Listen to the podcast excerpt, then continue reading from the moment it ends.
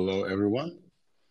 There's a lot of you here, and uh, I want to welcome a few folks up on stage while we wait for a few more guests, and then we can get started. Uh, thank you so much for taking the time joining us, uh, as you're as interested as all of us in this very exciting, very confusing, very potentially groundbreaking news.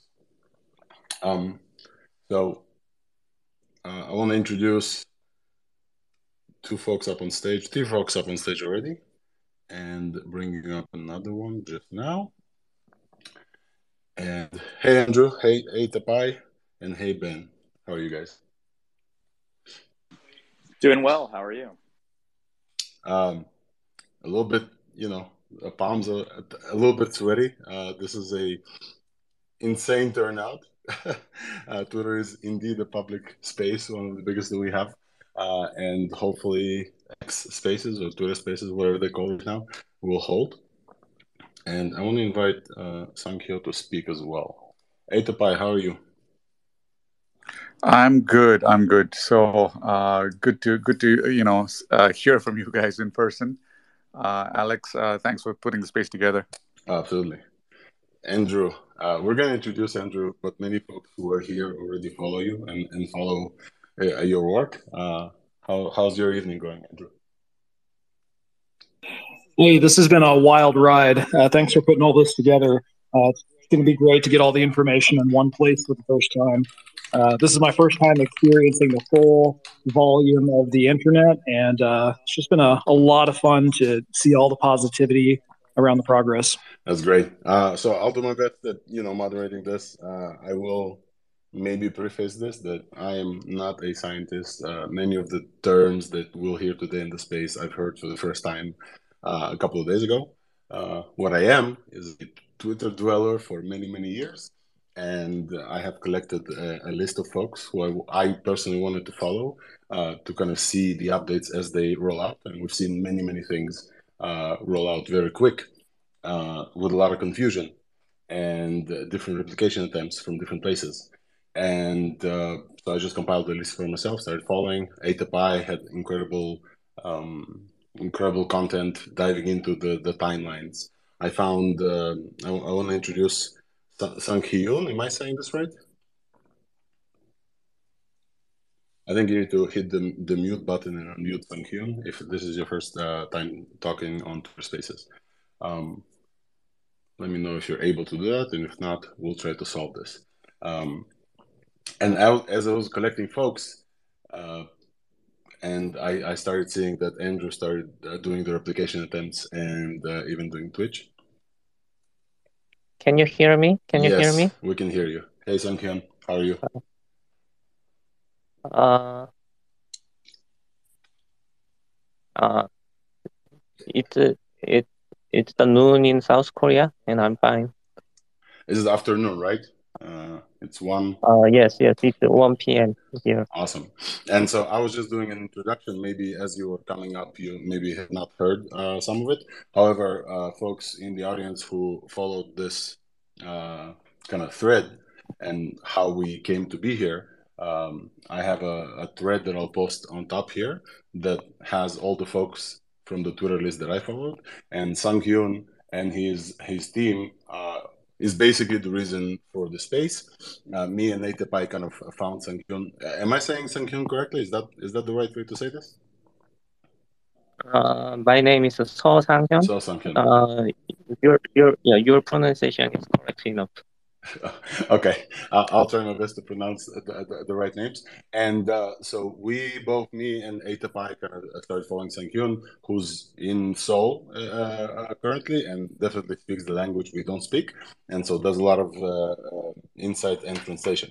And so um, I guess we'll we'll get started. Sankyun, feel free to present yourself and then talk a little bit about your last few days and how you came around uh, getting interested in this topic, and then how uh, kind of what you found so far. Uh, I didn't really expect to, to speak. Uh, that's okay. you that's okay. I don't, put me put me on the spot. I, yeah. I don't want to throw you on the uh, spot, but uh, give us maybe a brief so, summary. Uh, so maybe, like maybe do, you, do you want me to help Sang-hyun? yes, please. Uh, Okay. you you have read my write up, so maybe maybe you can explain what's going on. Okay. Okay. So I'm I'm just gonna uh, I'm just gonna uh, just to preface everything. Uh, I, I'm writing a work of fiction, so all of you guys are just participating in an exp- in an experiment. So, uh, but I'm trying to keep everything to kind of like factual, um, and trying to interpret what what is kind of happening on the ground. Right. Sang-hyun is much more factual, um, and he he has actually been doing uh, primary source work. So he's been actually digging up the uh, actual Korean language uh, science papers. He's been sitting down with friends. Uh, they've kind of, you know, summarized and kind of tried to understand what's going on. Um, and he's really the one that's, you know, uh, put together this uh, that that the, um, you know, the the, the mentor, um, you know, uh, whose name I think in, in some transliterations comes out to T.S. Chair, uh, some Dong Sik. Um, he the mentor was basically um, in, in superconductors uh, in this idea of this kind of one-dimensional uh, superconductor, and he had this theory. on. Yeah. So the name is Choi Dong-sik. Che Dong-sik, Uh, right. Yeah, yeah, yeah. Dong-sik Choi. He was a, a professor in the Korean University's uh, Department of Chemistry. Yeah. And um, and so he he had this idea, uh, this theory, and um, he had uh, graduate students, and uh, one of those graduate students was Lee, uh, and Lee kind of took up the mantle uh, of this this theory, and then they um, you know tied up with Kim, who was an experimentalist. Uh, and then they kind of discovered this trace, this ghost of a trace of a material uh, in 1999. And um, at that point, what happens is, having discovered this trace, uh, their path kind of diverges. Uh, and uh, Kim, uh, the experimentalist, goes on to do a master's not in superconductors. Uh, so he does his master's in uh, something else, and then he does a battery materials kind of PhD, and he graduates in 2008. Um, while Lee continues on uh, the superconductor path, uh, does uh, experimental, and he- when he publishes his PhD, it's both a theory and synthesis of superconductors.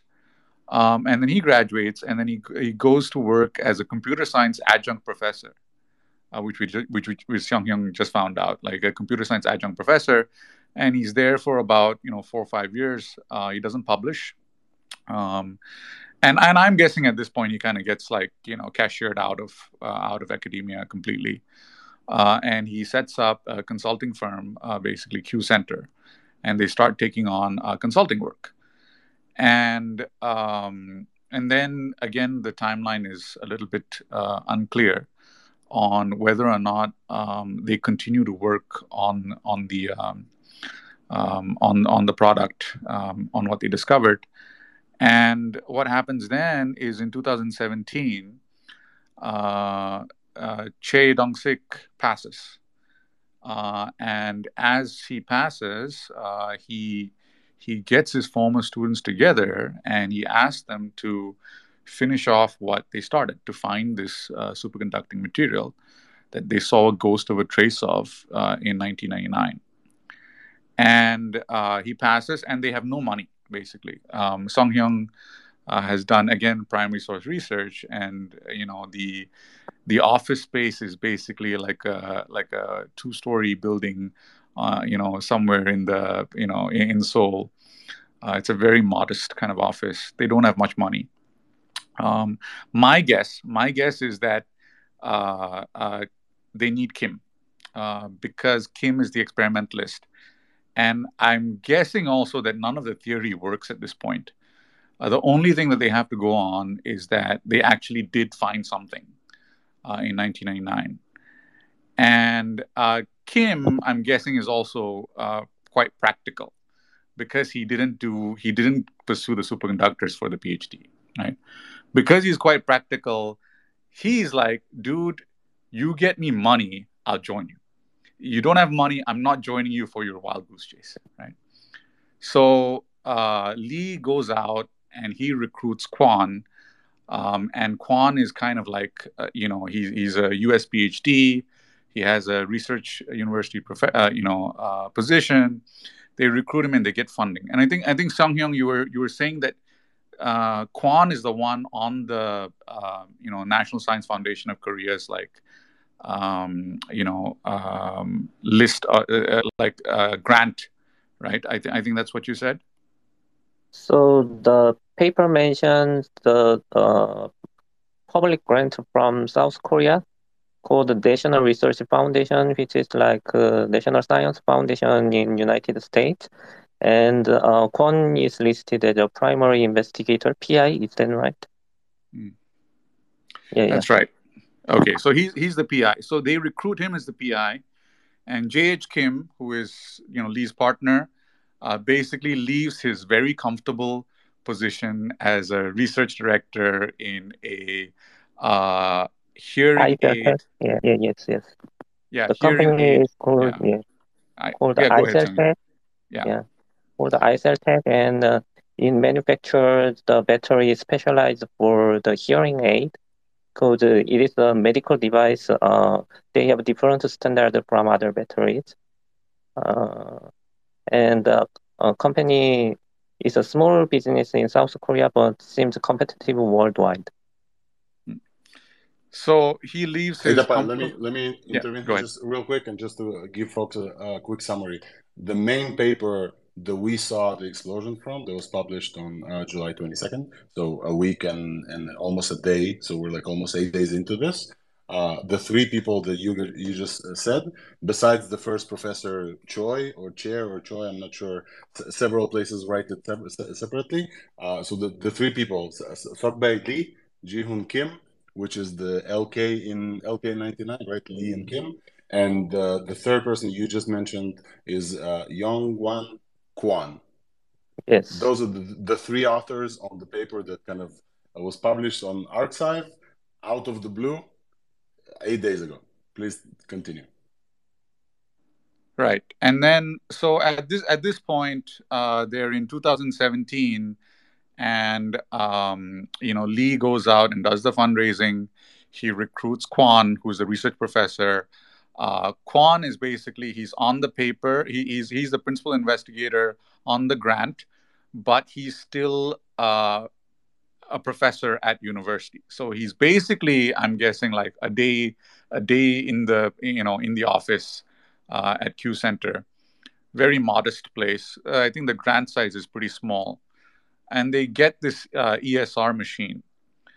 And again, from what I can tell, uh, the ESR machine only Kim knows how to use it. Because none of the other people are actually synthetic you know synth- synthesis people. They're all like theory guys. Uh, kwon is a physicist. And kim himself uh, jh kim himself he's looking for something which you have to know what you're looking for right? Because that's what he says in his linkedin. He's like i'm looking for some if you don't know what you're looking for then forget about it right? But he he knows what he's looking for, and they refine, they refine, and they refine, and he keeps doing experiments. He keeps refining the experiment, and he goes through like a thousand iterations. And somehow, uh, starting in 2018, somehow by the middle of 2018, they find it. So I, that that's a surprising thing for me because they've I I I, I suspect they were, they've been working on it, you know, before, or um, you know, Che and Lee had a breakthrough on their theory, so they knew how to narrow the workspace down. But somehow, at, in, at the end of the day, Kim is the one grinding through the 1,000 experiments, uh, finally to get you know a sample that works. And then they start. no, by... no, no, no, no, no, no, no, no, no, no.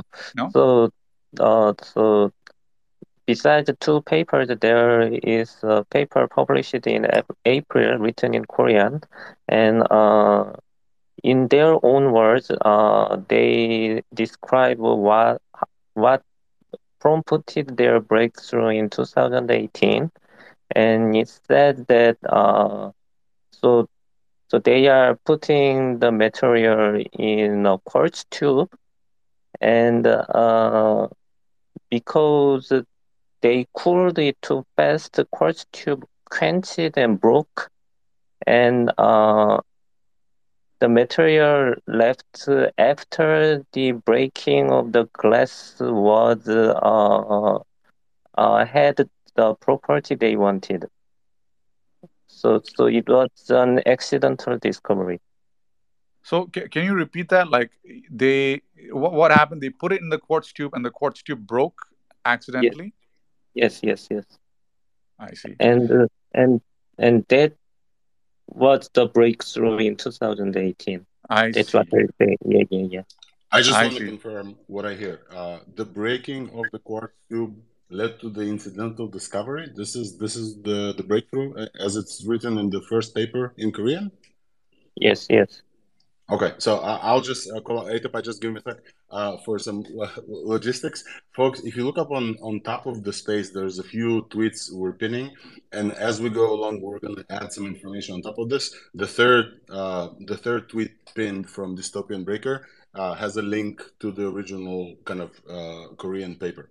Uh, so please go ahead, Atapai. So, so quick, Okay. quick point. Yeah, go ahead. Go ahead. The, this this could be important because uh, you know, as as soon as you expose it to the atmosphere, you're potentially getting hydration, and uh, hydration, you know, might be harmful, might be helpful. It, it, it, from this like little account, it seems like it it it either didn't do anything or was helpful, but um, uh, like knowing what temperature it was at when it broke and, and things like that could could actually be really pertinent.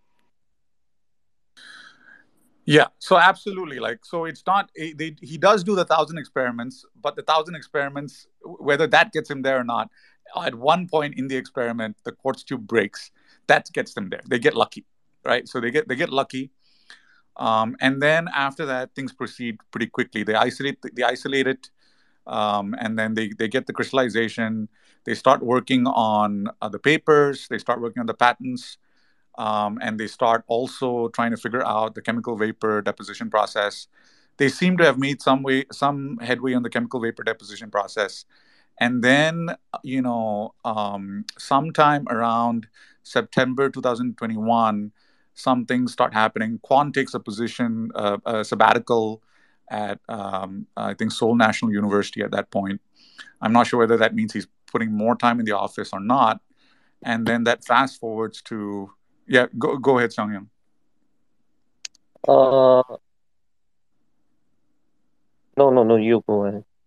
Okay, so that fast forwards to about March 2023, uh, when basically the international patent uh, has been filed, and uh, Kwon leaves the team at this time. I'm not sure when uh, Hyung Tak Kim comes on board. That's not very clear to me. At, at, at what point Hyung Tak comes on board? So um, I'm, I'm guessing it's after the nature the nature paper gets dinged in 2020. Um, and and and you know the the other thing that strikes me also is that every single person on the team uh, is very aware of every single hoax in superconductors to date, right? They they they all know the space well. Uh, they've seen every single hoax before. Um, they know they know what the hoaxes look like. They know what to look for. They know what diamagnetism is. Um, so I, I, Uh, I don't think. Yeah, go ahead. So, uh, the date is so the day before the yesterday, Andrew McCalip posted on his Twitter the translation of the Korean paper at DocDroid. Is that correct? And can can you uh, so so how did you translate and can can you say something about it? Andrew, I think uh, uh, he's referring to you. Sankan is referring to you. Uh, you posted a translated paper also, right? Yes. Now that was uh, just a machine translation from Google. That was just a very cursory translation. Okay.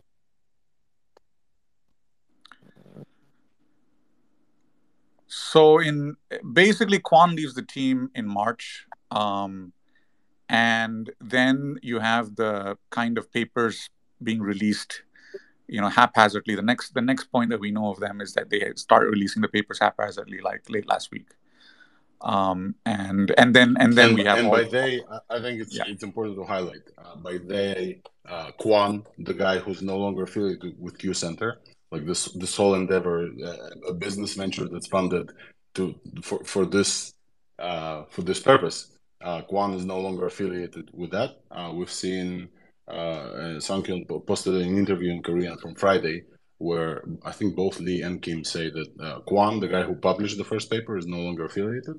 Uh, there was some speculation as to maybe the limit of three people on the paper is the limit of the Nobel Prize, or Nobel Prize to three authors. I- I, don't have this confirmed, but a speculation going around. And it's important to note that like both of them say that the paper was not ready when it was released. Uh, and it was released by Kwan, the guy who left the first paper. Two hours later, two hours and 20 minutes later, uh, another paper gets released in, this, in the same arXiv uh, with, I want to say, five authors, not including Kwan. Right? So Yeah. Lee, yeah. And, Kim, And the uh, user the, the username is Hyungtak Hyungtak Hyungtak Hyungtak Kim, uh, Hyungtak the the college professor from you know Virginia. Uh, is the username uh, who who pushes the Arc- arXiv uh, paper at that point?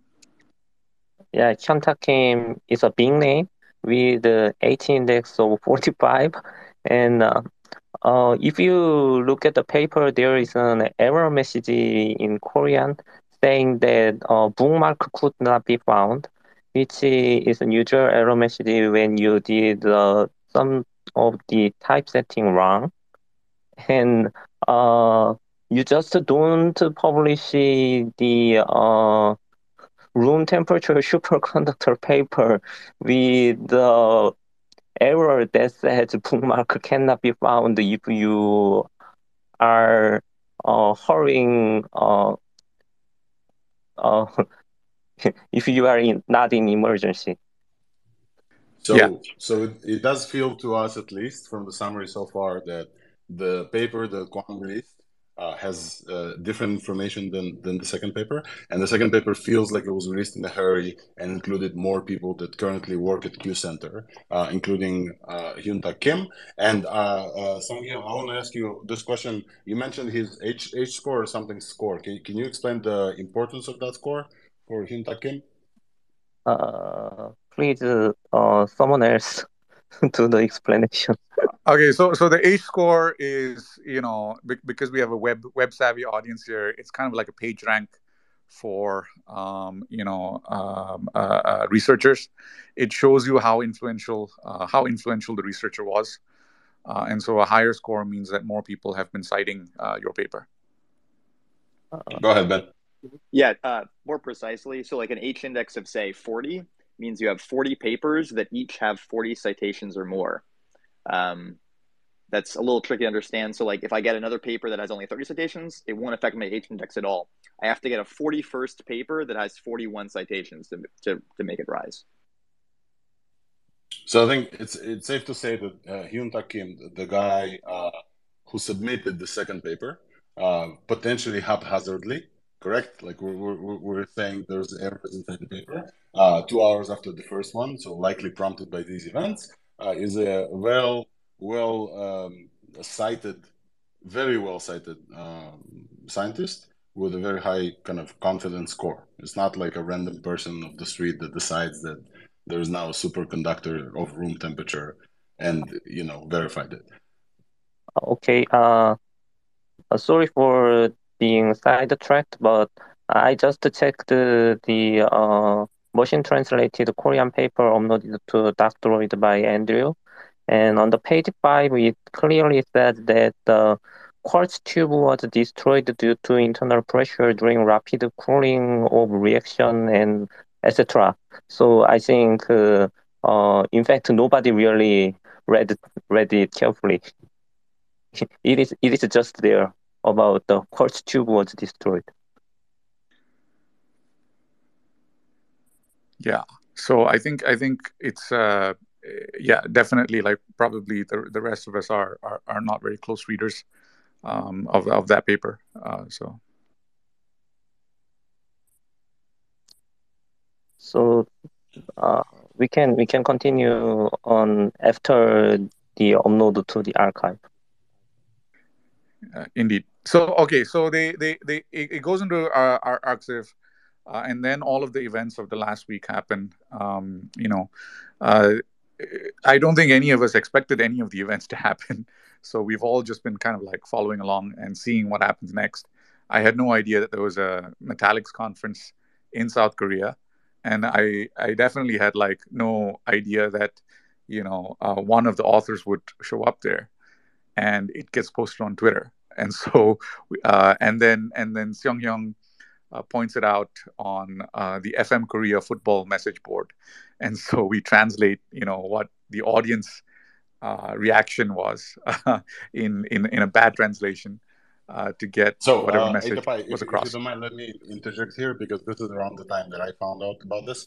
Uh, Alex uh, Frozen Coffee Alex, I forgot his uh, nickname. Uh, we invited him here. He posted a, a very long Twitter thread that caught the attention of the algorithm and then boosted of this uh, uh, room temperature ambient pressure superconductor paper from Korea. I think he only started talking about the first paper, and then after the second paper also came out.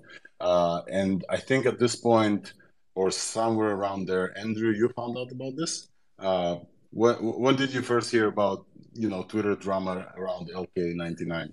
And Andrew, feel free to please produce, uh, you know introduce yourself uh, officially and Varda and how you're interacting with this. Yeah, so I was just cruising the internet at night, and this came across. I think my my Twitter feed, and so I I'm incredibly curious. This is something that has been a bit of a, a hobby for me, and so I was always interested in superconductors. So it it caught my attention. Um, so I'm a mechanical engineer, so full disclosure, I am not a subject matter expert. I am simply an aerospace engineer uh, that has a lot of curiosity and um, uh, some assets at his disposal. And so, uh, reading this paper, it, it struck me just the simplicity of uh, of the process, and so I realized that I probably had the ability to uh, replicate with full fidelity the process that was described in the paper.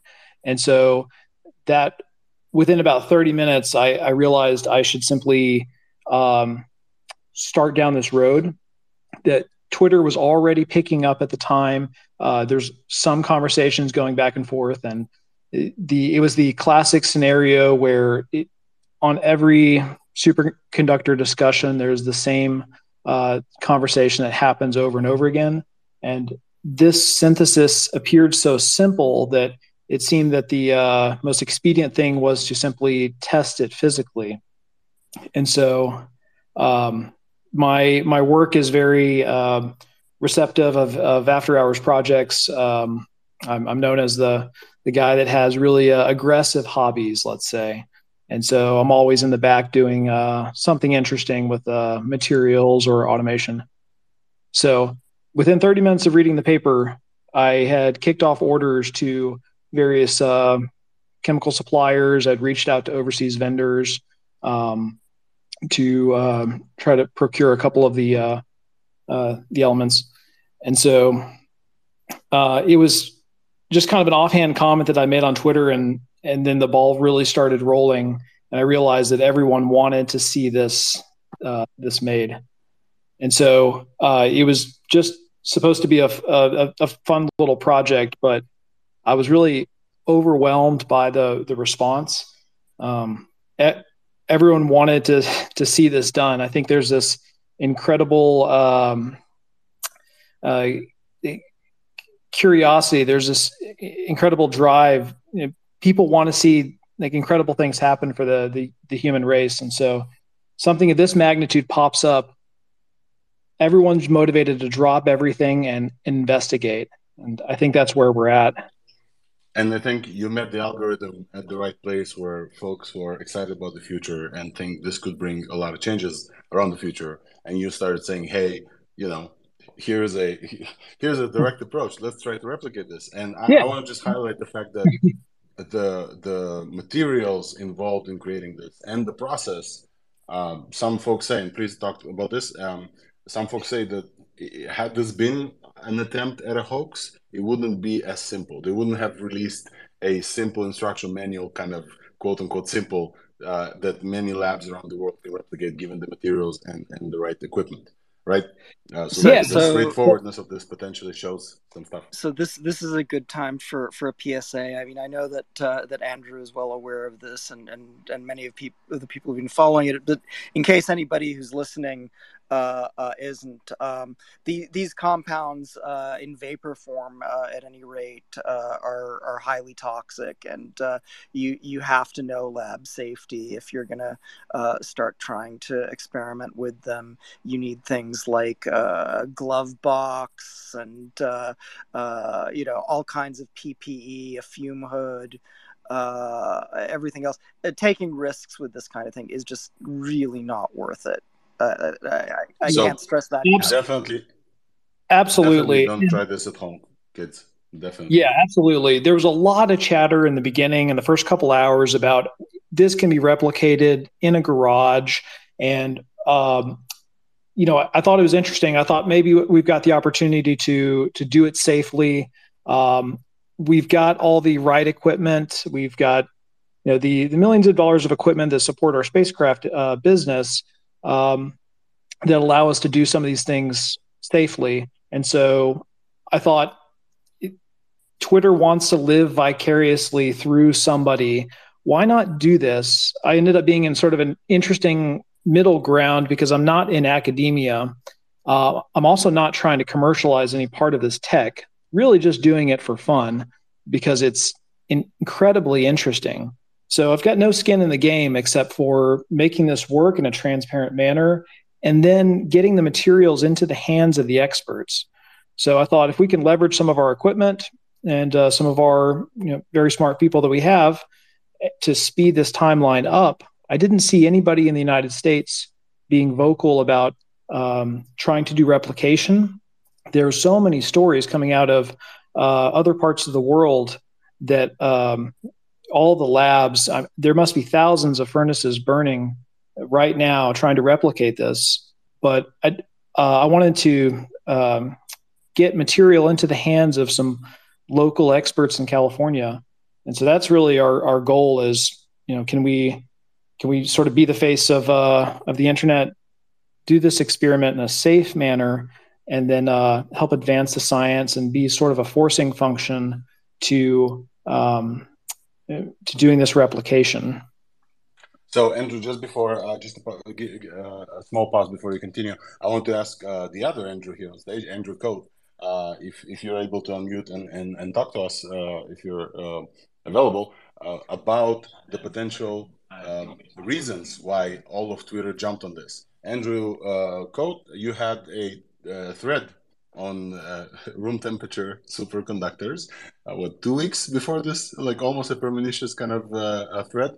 Uh, and uh, could you give us some summary? First of all, feel free to introduce yourself, but also some summary of what this means if this replicates, what this means for the world, uh, applications. can you give us like some excitement of what happens if this is an actual ambient pressure and room temperature superconductor?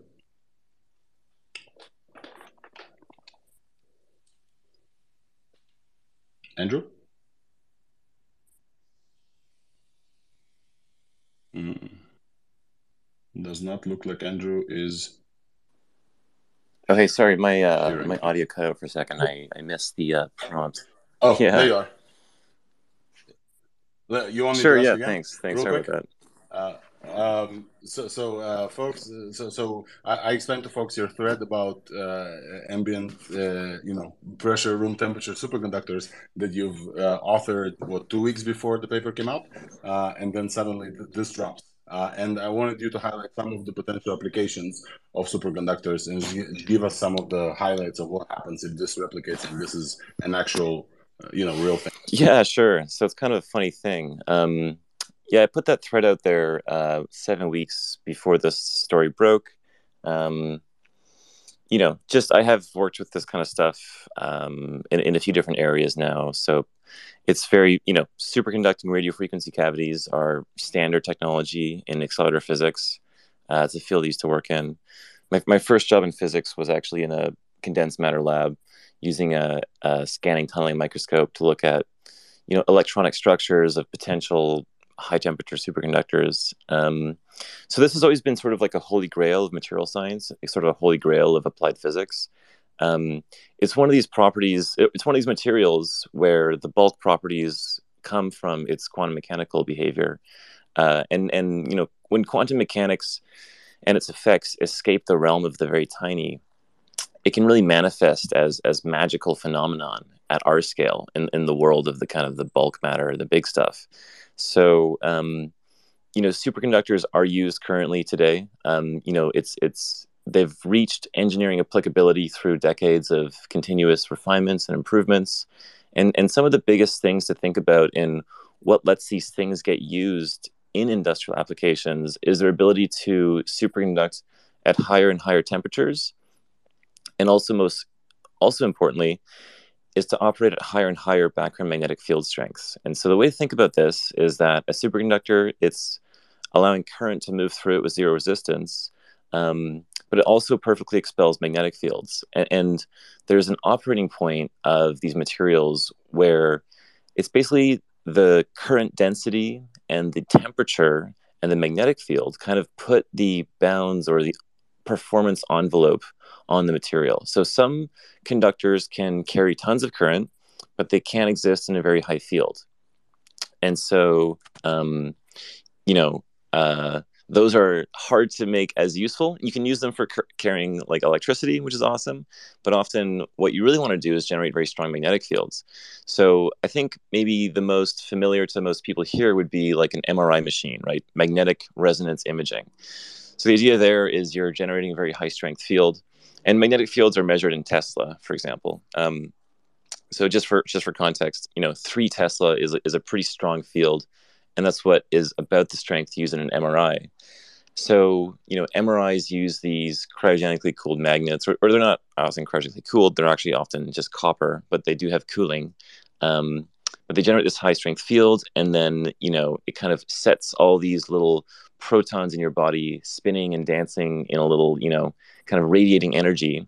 And then you have a pickup coil, which is like an antenna, and the antenna is trying to pick up that energy and kind of reconstruct what's going on in your body. And this is how we can get like a really high detailed, high fidelity, three dimensional image of what's going on inside someone without any invasive surgery. So it's like, you know, MRIs are a real kind of amazing breakthrough in medical imaging.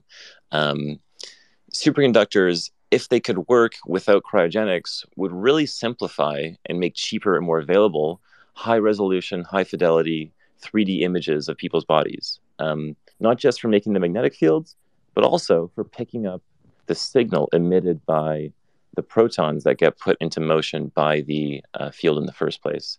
Um, so it's kind of like one sort of off the shelf example. Um, I think another one that's kind of under the radar, people don't think about it's not just in carrying electricity without resistance, which is useful for long range like energy transmission, that kind of stuff. But if you look at the national grid, I mean, only five, seven percent of energy total, which is still significant, but it's you know single digit percentage, uh, ends up you know burning as waste. You're suddenly muffled. Hey, Andrew, I think yeah, you're suddenly a voice uh, like you're from. Oh, um, better. Now it's better. Okay, yeah. sorry about that. Yeah. So I was going to say, so, you know, national grid scale energy production, right? So trans- transmitting the energy to its endpoint consumption. There's a bit of waste heat along the way. Um, but what's what's also important to think about is how that energy is produced. It's produced also using high strength magnetic fields. And um, I was looking into this. There's a uh, experiment where these guys used sort of more modern high temperature superconducting tape to you know retrofit a large DC generator, and then it had like a 36 percent uh, power improvement, right? Uh, which is pretty substantial. That's that's a it's a serious win. Um, yeah, so there's there's you know sort of thousands of places this stuff could be used that would really just like you know it would either uh, greatly improve the performance, efficiency, reduce the cost, increase the accessibility of what we think of as like high technology like MRIs or uh, particle accelerators. Um, but it would also just decrease the cost of basic things like electricity generation and distribution. Um, and that's just the beginning right so you know this kind of stuff it, there's a really good analogy here actually with a transistor you know for for years scientists and electrical engineers and physicists they had this idea of a transistor right if only we could have some kind of simple reliable current multiplier we could design all these wonderful things we could design all these different kinds of logic functions and so forth and so there was this search for the transistor like people were searching for something that could do that and they had anticipated all the places it could be used ahead of time. And it wasn't until at Bell Labs, you know, a very kind of funny crossover here. One of the guys that's on the patent for the transistor is John Bardeen. And John Bardeen's actually the only guy to win two Nobel Prizes. One was for the transistor, the other was for the theory of superconductivity, right? Which is Bardeen Cooper uh, theory, BCS. Um, so again, it's one of it's one of those things where you know physicists, scientists, engineers have thought about this for a long time, realized this could be amazing, and there's been this you know really complicated random walk through the configuration space of possible materials, right? Which is so high dimensional. There's so many possible things you can construct. Um, so I think it's I'm very optimistic about uh, the field in general. I think one thing to think about with this particular result there's so much artisanal craft and, and mastery that goes into producing these materials in a reliable, consistent way. You know, science people don't often recognize it's a lot of art involved too, right? Like like things that are reduced to expert practice and know-how. And so I'd, I'd just be cautious on you know jumping to conclusions, either on this particular result if it's if it's valid right now, but also if some labs can't fail to reproduce it, it doesn't actually rule it out entirely. I, I, think there's some scientists that have traveled to Korea to work with the original authors. I look closely at that. Um, you know, I'd also, you know, I, my internal odds are kind of like a one in six chance this pans out, and it, and it could be big. Um, but that doesn't mean that it's the end of the search or the end of the race. And I'm and I'm also optimistic that getting people to understand what the massive long-term and large-scale social benefits of this kind of discovery could be could help direct a lot more basic science research towards this field. Um, you know, I think we spend a lot of things on like how to make smartphone cameras better, and not a lot of things on, and not as much as we could spend on things like high temperature superconductors. And just as a final example, I mean, so right now, you know, I work as a stellarator engineer. Stellarator is a type of magnetic confinement fusion reactor. The reason the company I work for can exist, and and the reason there is this current boom and boom in nuclear fusion is because we've engineered these high temperature superconductors to work in higher and higher magnetic fields at, at higher and higher temperatures. And, and the big economic breakthrough there came when we can have these uh, superconductors that can work at liquid nitrogen temperatures, right, which is 77 Kelvin. And it's a lot cheaper to make liquid nitrogen and run that kind of cryogenics than it is like liquid helium at like 4 Kelvin. So, um, you know, we're already reaping some of the benefits of this sort of tech stack maturing over time. And I think it's really just getting started in terms of like the hunt for promising materials. I mean, I'm hoping this results in positive publicity and more effort, more energy put into the field. I think if this doesn't pan out as the thing, you know, don't give up hope, right? I mean, this is a long term game. Um, science proceeds by starts and stops there's no fundamental physics here that's impossible, right? There's no physical principle that says this can't work, right? This isn't like a, a momentumless or massless re, uh, propulsion drive like the EM drive. This isn't like superluminal neutrinos, right? Those things kind of break laws of physics. Um, this is very much in the realm of, yeah, physically possible, seems seems very you know in my mind seems likely there could be something out there given the complexity of state space of electronic structures and given how you know how large that space of exploration can be. Um, and yeah so i think i'm just kind of you know this is a great time to be interested in material science to appreciate basic science research and um, educating ourselves on on how good the future can be. You know i think there's a lot of narratives right now in society and culture in general that kind of say like you know, um, you know, we we hmm. can't solve our way out of our biggest problems today, right? And and I'm very much on the other side of that debate. I think we can. I think it's through efforts like this. I think it's through people like Andrew at Varda that are willing to do stuff in their backyard or their garage or their fact or their their work workplace on their extra time you know i mean this is the kind of this is the, the let's build mentality right and so i think we can build our way out of the world's greatest problems and i think it's fundamental scientific advances like this discovery could be that that kind of pave the way out of there too so yeah overall very optimistic andrew that that's andrew? incredibly well said that is uh, an incredibly well balanced viewpoint So, how would you advise people to absorb the the next week of the news cycle? I mean, we're very much on a you know we're we're back, it's dead, we're back uh, type of hype cycle. So, how do you advise people to think about the results that they're seeing, knowing that this is a a very difficult thing to replicate when it just because it uh, a negative result is shown at a lab that doesn't mean it's not physically possible. It's very difficult to prove the negative here. Um, so tell us how we should absorb the news cycle coming up in the next few days. So I, I I I I might I might say something about that. I think I think this is basically tacit knowledge transfer and you kim kim seems to have been this kind of like artisanal like you know experimentalist. So you need people to actually sit there in the lab with this guy and he needs to demonstrate to them and they need to pick up and and there might be things that he does which he didn't write down. That that's the like my my take on it given that he's the experimentalist he's the synth- synthesist on the, on the team given that the team seems to have been only like five or six people, is that this guy is the maybe the only person in the world as of like, you know, 18 months ago. I'm guessing that, you know, he managed to transfer some of that to the Hyun-Tak's team. So I'm guessing that at least at least one more one more team on, on Earth has this now.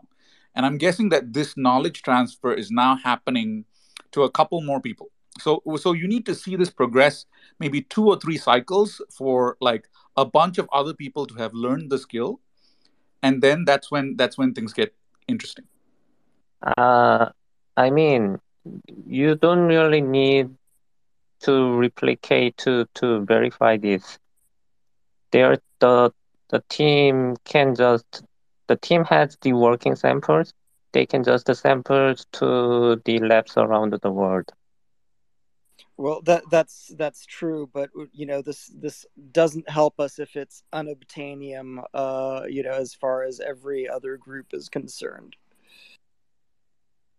Uh, so we heard rumors that uh, they are willing to send samples for the serious experimental groups, and in fact, they are already shipping samples. That's what I heard. We also uh, we have uh, somebody who's in the audience and welcome to come up as well. Uh, uh, uh Jesus Lars, I think, from uh, physics at MIT. He had a thread about somebody, his colleague, who's already over there. Apparently, there's kind of already folks looking at, and Jesus, you, are welcome to come up. he just DM'd me welcome to raise your hand and come up. I'll, I'll, find you and, and talk to us about your colleague. But apparently, there's like co like at at at at the point there's already research happening and folks are like reviewing this. I would also say uh, to to um, to add to what Sang said, uh, the the the authors at least. The, the second paper author is not Kwon, who's hard to reach, and we'll talk about the the metal uh, c- c- convention. Sorry, I'm eating my words. The metal conversion uh, convention that happened on Friday, where Kwon presented the, this this research, could have been the reason why he released the first paper. Um, the, the author of the second paper also said they're willing to work with folks, so they threw shade on the uh, the kind of the release process, but not the science within the paper, right? So it looks like both folks who work there, uh, they definitely sorry both, both the kind of the, the first paper people and the second paper people they all believe in the science and unlike the previous um, attempt at superconducting dice or days uh, if i'm not mistaken this seems like everybody here some of them are very credentials like we said uh, all believe that this is what they have and I just want to like add additional point, and then I, I want to acknowledge some more folks on stage. Is that uh, so, some folks are throwing around if it's a diamagnet, and if the results are everything like it's just a di- diamagnetism result. Uh, I would love for some folks on stage to tell us uh, what this is, but also the, the people who work there, based on their credentials, based on the papers, seem to know the difference between just like a regular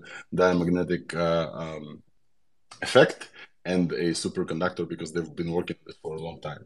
Uh, this does not mean that what they have is, is what they claim, but it definitely means that this like you know we're trying to peel the, the onion here from uh, the, the layers of the onion uh, based on very limited information that we that we're able to get uh, about whether or not this could be replicated, but at least we, we can look into whether or not this seems like a, a, a, fake attempt or, or a fraud or something like this. And a lot of the things that we've covered here before, um, the process, the you know the two papers, all of them trigger this like almost a gut reaction from the scientific community like well this is you know the, the paper doesn't doesn't have all the required materials or the paper is not fully fully done etc uh, we're trying to highlight why this potentially happened uh, and whether or not it means anything about the actual science or the actual achievement that they had um, uh, you had a comment before, and then I want to recognize uh, Jesus, who I saw the tweet from about the MIT professor that's over there talking to the folks. Um, so feel free, Sanghyuk, and then Jesus. So the Ben raised the hand and wanted to speak. Okay, so ben? just before I get to Ben, uh, uh, just before I get to Ben, Ben, if you don't mind, I want to hear from. Uh, uh, I'm, I'm hoping I'm saying this right, Jesus. Hey, welcome to the stage. Hey, thank you. Yeah, you're saying it right. So there's two professors that I'm very close with from MIT. One of them is a physics professor, and he doesn't focus exactly on, on superconducting. The other one does focus 100% on superconducting. So when I heard about this, the first person I reached out to was him because actually I wanted to try to replicate it, and he told me it was a very bad idea. And then he later told me he was actually in Korea and he was going to ask them for, and his plan was to ask them for a sample just so he could test superconductivity. And I told him, perfect. Like, can I share your message about not replicating it? I'll keep you anonymous. And he said, yeah, that's perfect. So I did that, and I've been trying to keep him anonymous as well. And then I sent him, I told him I would also like reach out again to see whether he succeeded or not in replicating. And I sent him some more emails, but he hasn't responded. So I'm hoping, or maybe I'm guessing, he has more important things to do this time. Maybe it's actually succeeded. I don't know. Um, but I guess my personal feeling is we can't really know until replication happens or until someone like him actually tests it and it succeeds. So I'll definitely let you guys know as soon as I find out. Thank you, Jesus. Thank you. Uh, ben, you had a comment from before? If you go. Ben, if you're still if you're still here and you can unmute and wanted to go ahead, and if not, Atipai, go ahead. Okay, so I, I have a couple of questions uh, for anyone who might be in the know. Um, so there, there, you know, uh, J.H. Kim mentions using a e- ESR machine to find the initial trace um, in in 1999. What, what, what is that? Like, what what is he doing? Uh, what is he looking for? And he also says later on that he's using this MAMA M A M M A process like and that no one else needs to you know knows how to use it like what, what is he actually doing what, what's actually going on there so I, i'm not familiar with the latter but esr is uh, electron spin resonance um, it's uh, a pretty standard technique in organic chemistry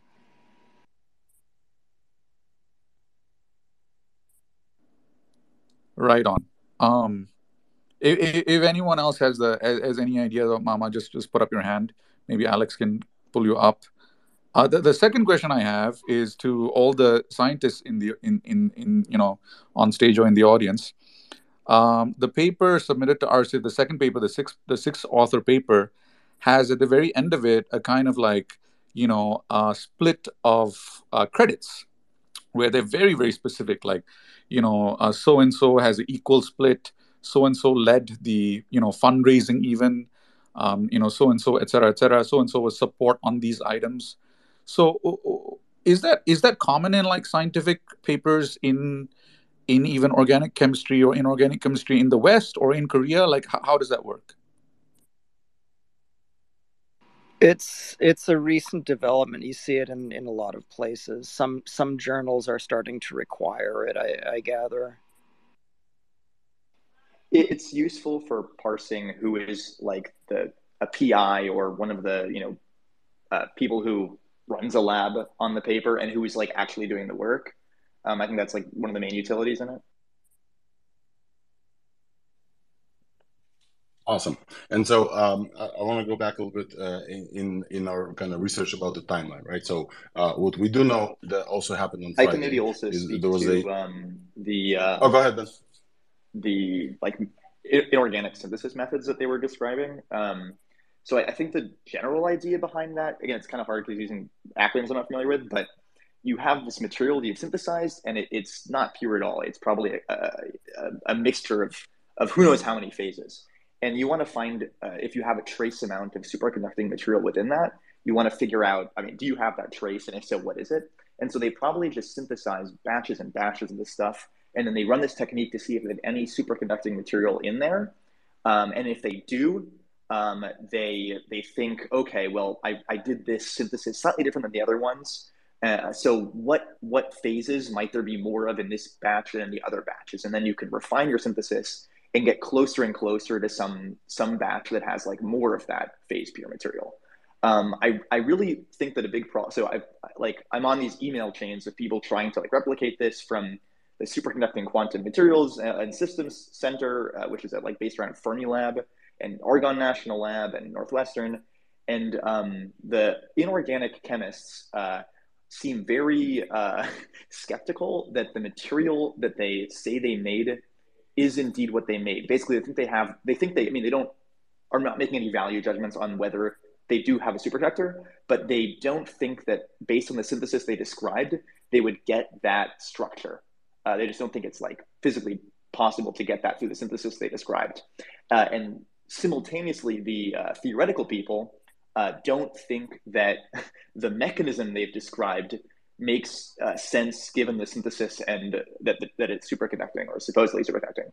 Um, so whether or not they have what they think they have um, will I think people will kind of see. And I think it's important if they give these samples to people. I think the best thing to do will be to just put it in a microscope and do uh, basically diffraction to completely index the structure. Currently, they've only done X-ray diffraction, and that can tell you what the space group is. It's a little too technical, but it can tell you like what the structure of the material is, but it doesn't tell you uh, what type of element is in each of the positions.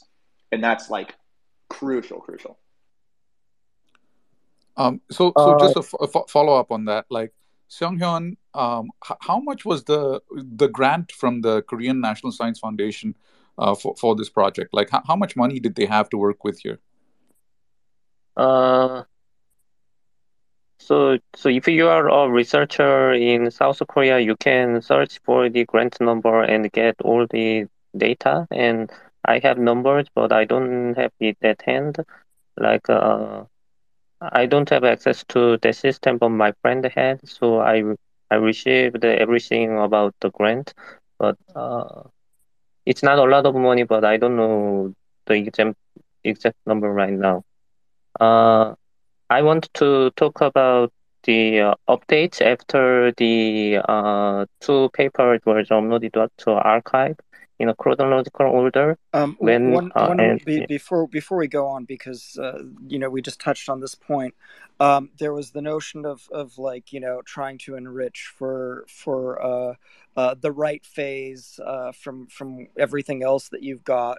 Um, I didn't you know, I could have missed it. I didn't see any mention of it in the paper, but on uh, J.H. Kim's uh, uh, LinkedIn, one of the slides that he has alludes to it. He talks about uh, separating stuff chromat- chromatographically and spreading it out as a film and analyzing that, and and that's that latter method, and um, that actually is probably uh, going to be critical to identifying uh, the the right phase at least early on as anybody is trying to optimize their synthesis. Um, and I'm actually like kind of multitasking right now, and I'm looking at papers uh, where where people are are separating out uh, uh, uh, superconducting particles and uh, definitely folks follow Eli for, for updates on this. Uh, Songhyun, go ahead. You, you wanted to to okay, connect okay. some more dots. So uh, the paper. So so I found about the this room temperature superconductor from Hacker News on Wednesday. It was on the uh, the very first item on the front page for hours, and uh, I was especially interested because the researchers were from South Korea and I'm from South Korea. So, uh, like everybody else, I started to search with the search engine. And the thing with the search engine is that um, today machine translation works very well, and uh, you can uh, read for the materials in other language. But if you don't know the language, you, it is uh, hard for say uh, people who only know English to search for the Korean web. So, uh, so I so the material was named the LK99, so I immediately searched it for the Google Scholar and the Korea Citation Index, which is that uh, every significant paper published in South Korea is indexed. And I immediately found the paper, uh, previous paper published in April, and I read the three papers and uh, the next day, uh, I kept searching for the uh, media report in uh, both English and Korea, and uh, on the on I think it's the Wednesday. The, on the first day, uh, New Scientist interviews the Hyun-Tak Kim, uh, and the next day, uh, the first South Korean media to interview the team is a Chosun Biz, uh, they say that the reporter went to the office and met with Seok Lee. And uh, on the third day, on the Friday, uh, Lee again talks with the Yonhap News, which is like the Associated Press, press in South Korea. And um, the very peculiar thing about these interviews is that uh, Lee is uh, telling different story on the Thursday and Friday. On Thursday, uh, it is like that the team uploaded to arXiv intending to publish, but on the Friday interview, they say that it was not intended to be published. So uh, I think the what he said in uh, Thursday is a lie to protect the secret that uh, there is an internal conflict in the group. Uh, I, I, just want to add, uh, there's also, and I think we've, we've, covered this briefly, but please, um, the, the way I found you, at least on Twitter, is because on Friday there was an international materials uh, kind of um, meeting consortium, uh, which was international, but it, it, was in Seoul, right? And we know that uh, on the the list of speakers, nobody talked about any superconductor stuff, but we do know that Kwon, the guy who published the first paper, is no longer affiliated with Q Center. He gave a talk uh, on at that at the conference, kind of simultaneously with Lee uh, getting interviewed in the media Kwon went to this conference and gave a talk, and even I think we have some folks on Twitter who actually kind of took pictures of the presentation. Uh, could you talk about what you found out about the conference and what was said and what was shown or not shown, presented or not presented? So it, it was a big conference. So multiple people in South Korea and abroad attended the conference and witnessed the talk. And uh, many of them wrote about it because it, it's an interesting story. And uh, the poster on FM FM Korea, Football Manager Korea, even said that uh, he is writing this for karma because uh, he knows it will be immediately aborted a lot, and uh, he was right about that. Um,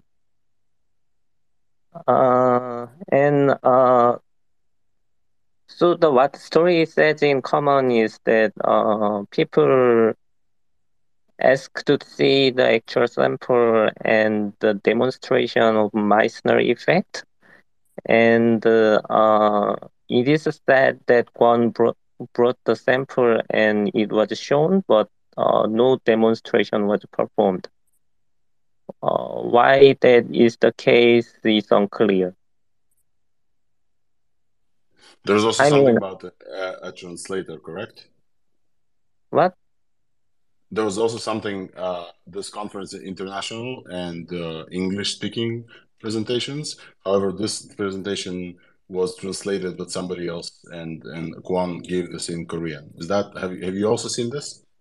Yes, yes, yes.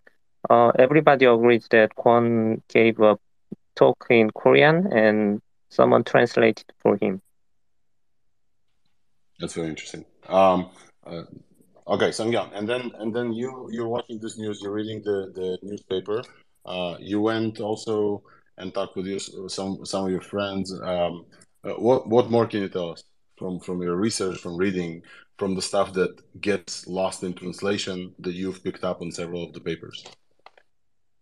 Uh, so this morning, uh, me and my friends, other two people, so we are three people, were uh, so so. Actually, most of the writing was done by Kang Song Hoon, who is in the audience, and uh, we discussed uh, uh, how to revise it and publish it. It's almost 3,000 words and it is hard to summarize. But the main point is that uh, careful reading of three papers and uh, context of its publication, we can learn from the various interviews and news articles and the incident with the international conference is that uh, three papers are talking about completely different things like uh, the proposed theoretical mechanism for superconductivity uh, is all different and there is no commonality at all. And why that happened is an interesting question and uh, we I think we arrived at the answer that explains all the oddities of these papers. So after the space is finished, you may want to read about it. Uh, I mean, it it is a long story. I cannot summarize it. So I, I, I have an unrelated question for again again the researchers out there. Um, you know, again being like for me, uh, and I think I, have stated this before, if you really had like such a such a wonder, wondrous material, and this this stuff will let you see stealth jets, right? Like you if you if you put it on your radars, you will be able to see uh, stealth jets, right? So w- would there be some national security concerns about like actually doing like peer review and stuff like that? W- would there be would there be like governmental intervention to kind of keep it as a trade secret? So at this level, I don't think this is not. Um, I guess if you were working on like a patent, you know, uh, an, an actual technology, not a patent, but an actual technology to do that, that might be ITAR or something, but uh, not at the fundamental science level. That's not um, a concern. So, hey, Robert, can you can you introduce yourself, please? Uh, welcome to the stage. Uh, oh, hi. Introduce yourself. Yeah, I um, I work in the in the aerospace. As much as you can, yeah. yeah, I work in the aerospace field. I, I got, hired out of uh, my my thesis where I was working on uh, like cuprate superconductors, and I I never finished that thesis. but yeah, so I'm in the in the um, working on like aerospace manufacturing. I'm like a material science in that field. So yeah, I, I so I'm a little familiar with that. Like if it's at the if it's at the like basic science level, like we're at here, like that's definitely not like ITAR or EAR. If you're talking about actual like high performance materials, maybe. For but folks in the just audience, samples and stuff. What? Uh, for folks in the audience who are not familiar with ITAR uh, and oh yeah, acronym. just like export control, like uh, you're not supposed to just be able to sell missiles to whatever country if you're in in the US. But that also applies to like technology and sometimes really advanced materials. So yeah, it's just like export controls over that. You have to go through like you have to go through crazy approval process to, to do that. But yeah, it doesn't apply to like really base um, basic science. So oh. that's interesting, and uh, and I think the, the thing that interests me is we know that uh, there was already a paper published before kind of the arXiv paper that Kwon uploaded, right? Uh, we know there's a paper published in Korean, um, uh, and he left the company by the point where, where he published it. We don't know why. You know, the the the, proximity, the close proximity to an unannounced uh, conference appearance could be one reason. There could be other reasons. Uh, the three authors of the paper and infighting about Nobel Prize. I think somebody in our group said that also Chinese media, Chinese social media, kind of has the same conclusion. Where you know, the, the, the that's uh, smoke. You know, potentially there's fire there, but definitely it seems like smoke because if it's this big, then potentially there's there's some novel stuff. Um, but we this wasn't restricted information. That's what I, I want to say, right? Like the paper in Korean has many of the information here, and it was already published, like for everybody to just find. And also, there was a patent uh, applied for. I don't know if they granted the patent. Please, please correct me if I'm wrong. Also around April, uh, or even before that, the patent was was applied, and that's also wasn't like restricted. So, so I can talk about patents. There yes, are please. multiple patents applied and one patent is granted in Korea. The, the very first one. Hey, Sang Hyung, I, I have a question for you about um, about the samples because I, I agree with you. Like the the synthesis doesn't actually have to be. I mean, we're still just knowing if this is a real thing or not. Like that's the most important thing now. I think not synthesis replication. So um, do you know who the samples are being shared with? Because as long as the samples are being shared, it can be verified and replicated. Like the, we can know for sure if this is real or not. I have no idea. Uh, Robert, just before you enter, maybe you hadn't seen this uh, or heard this. Uh, Jesus told us about a potential collaboration uh, in in potentially in the lab.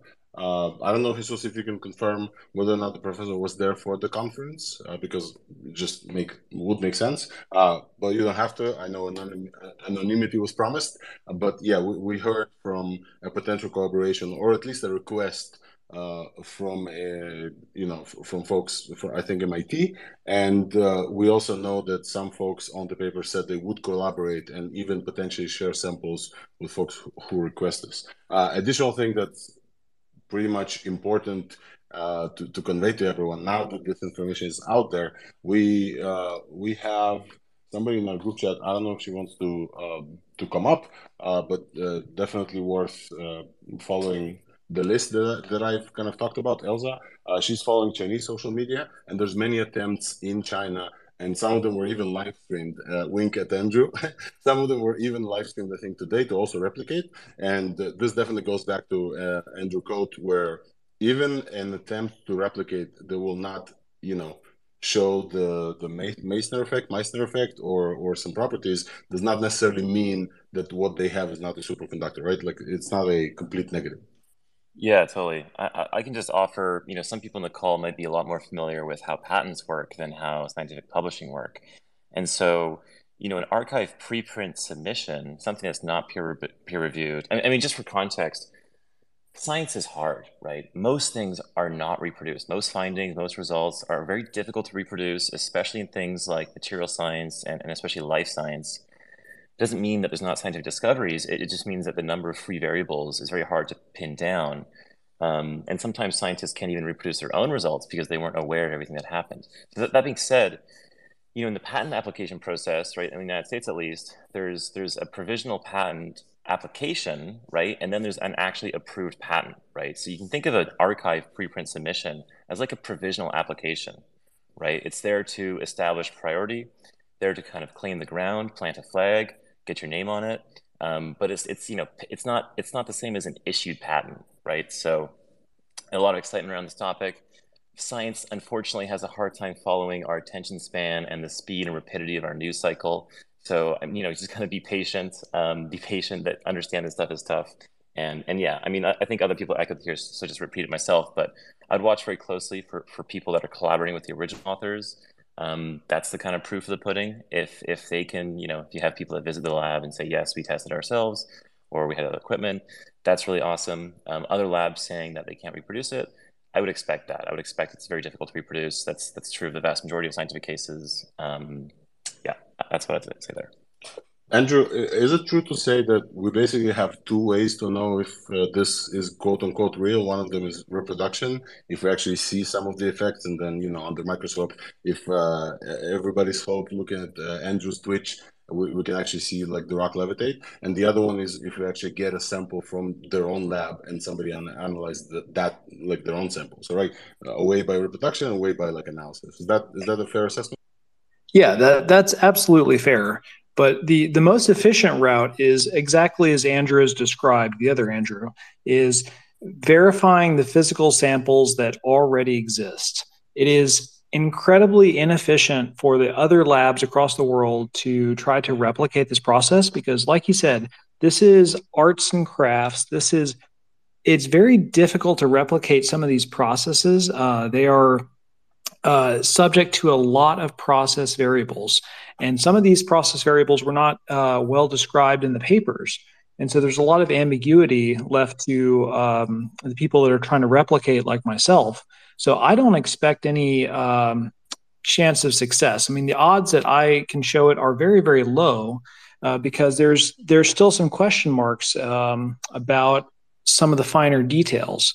So I would much, much rather see those physical samples that do exist from the original authors make their way into the, the hands of people that can analyze them. Uh, and then once we know that it's physically possible that this effect is in fact real, then it's the job of uh, other groups around the world to do that replication and show it's repeatable in nature. But um, yeah, it, it's just a matter of uh, efficiency. And I, I, think that the people trying to replicate without the knowledge of the original authors are going to have a tough time of it. And we should expect a lot of negatives, and that's okay. Doesn't mean that it's it's fake. It just means that it's very difficult to do. And, and just to chime on to that point before I think uh, Jesus goes or someone else, um, if this doesn't pan out, do not come away from this experience thinking, what a hoax, room temperature superconductors, it's never going to happen, forget about it. Um, not at all the not at all the takeaway here, right? Not at all the takeaway. I think it's the opposite actually. It's that scientific science, science is a collaborative human enterprise that spans generations of research scientists. It's artisanal knowledge passed down from generation to generation, and it's something in which you know, in the words of venture capital, it's something in which humanity gets a performance fee, right? This benefits everyone across the board.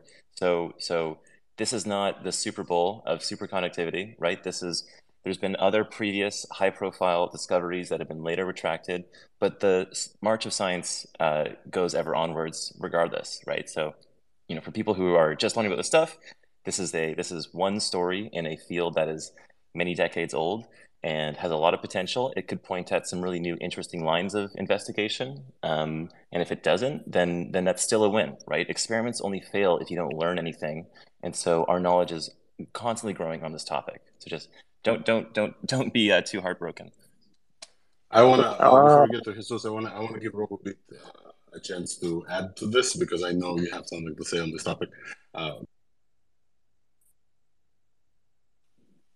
Robobit, if you can hear me, and if you cannot, uh, yeah. else unmute. And, yeah, yeah.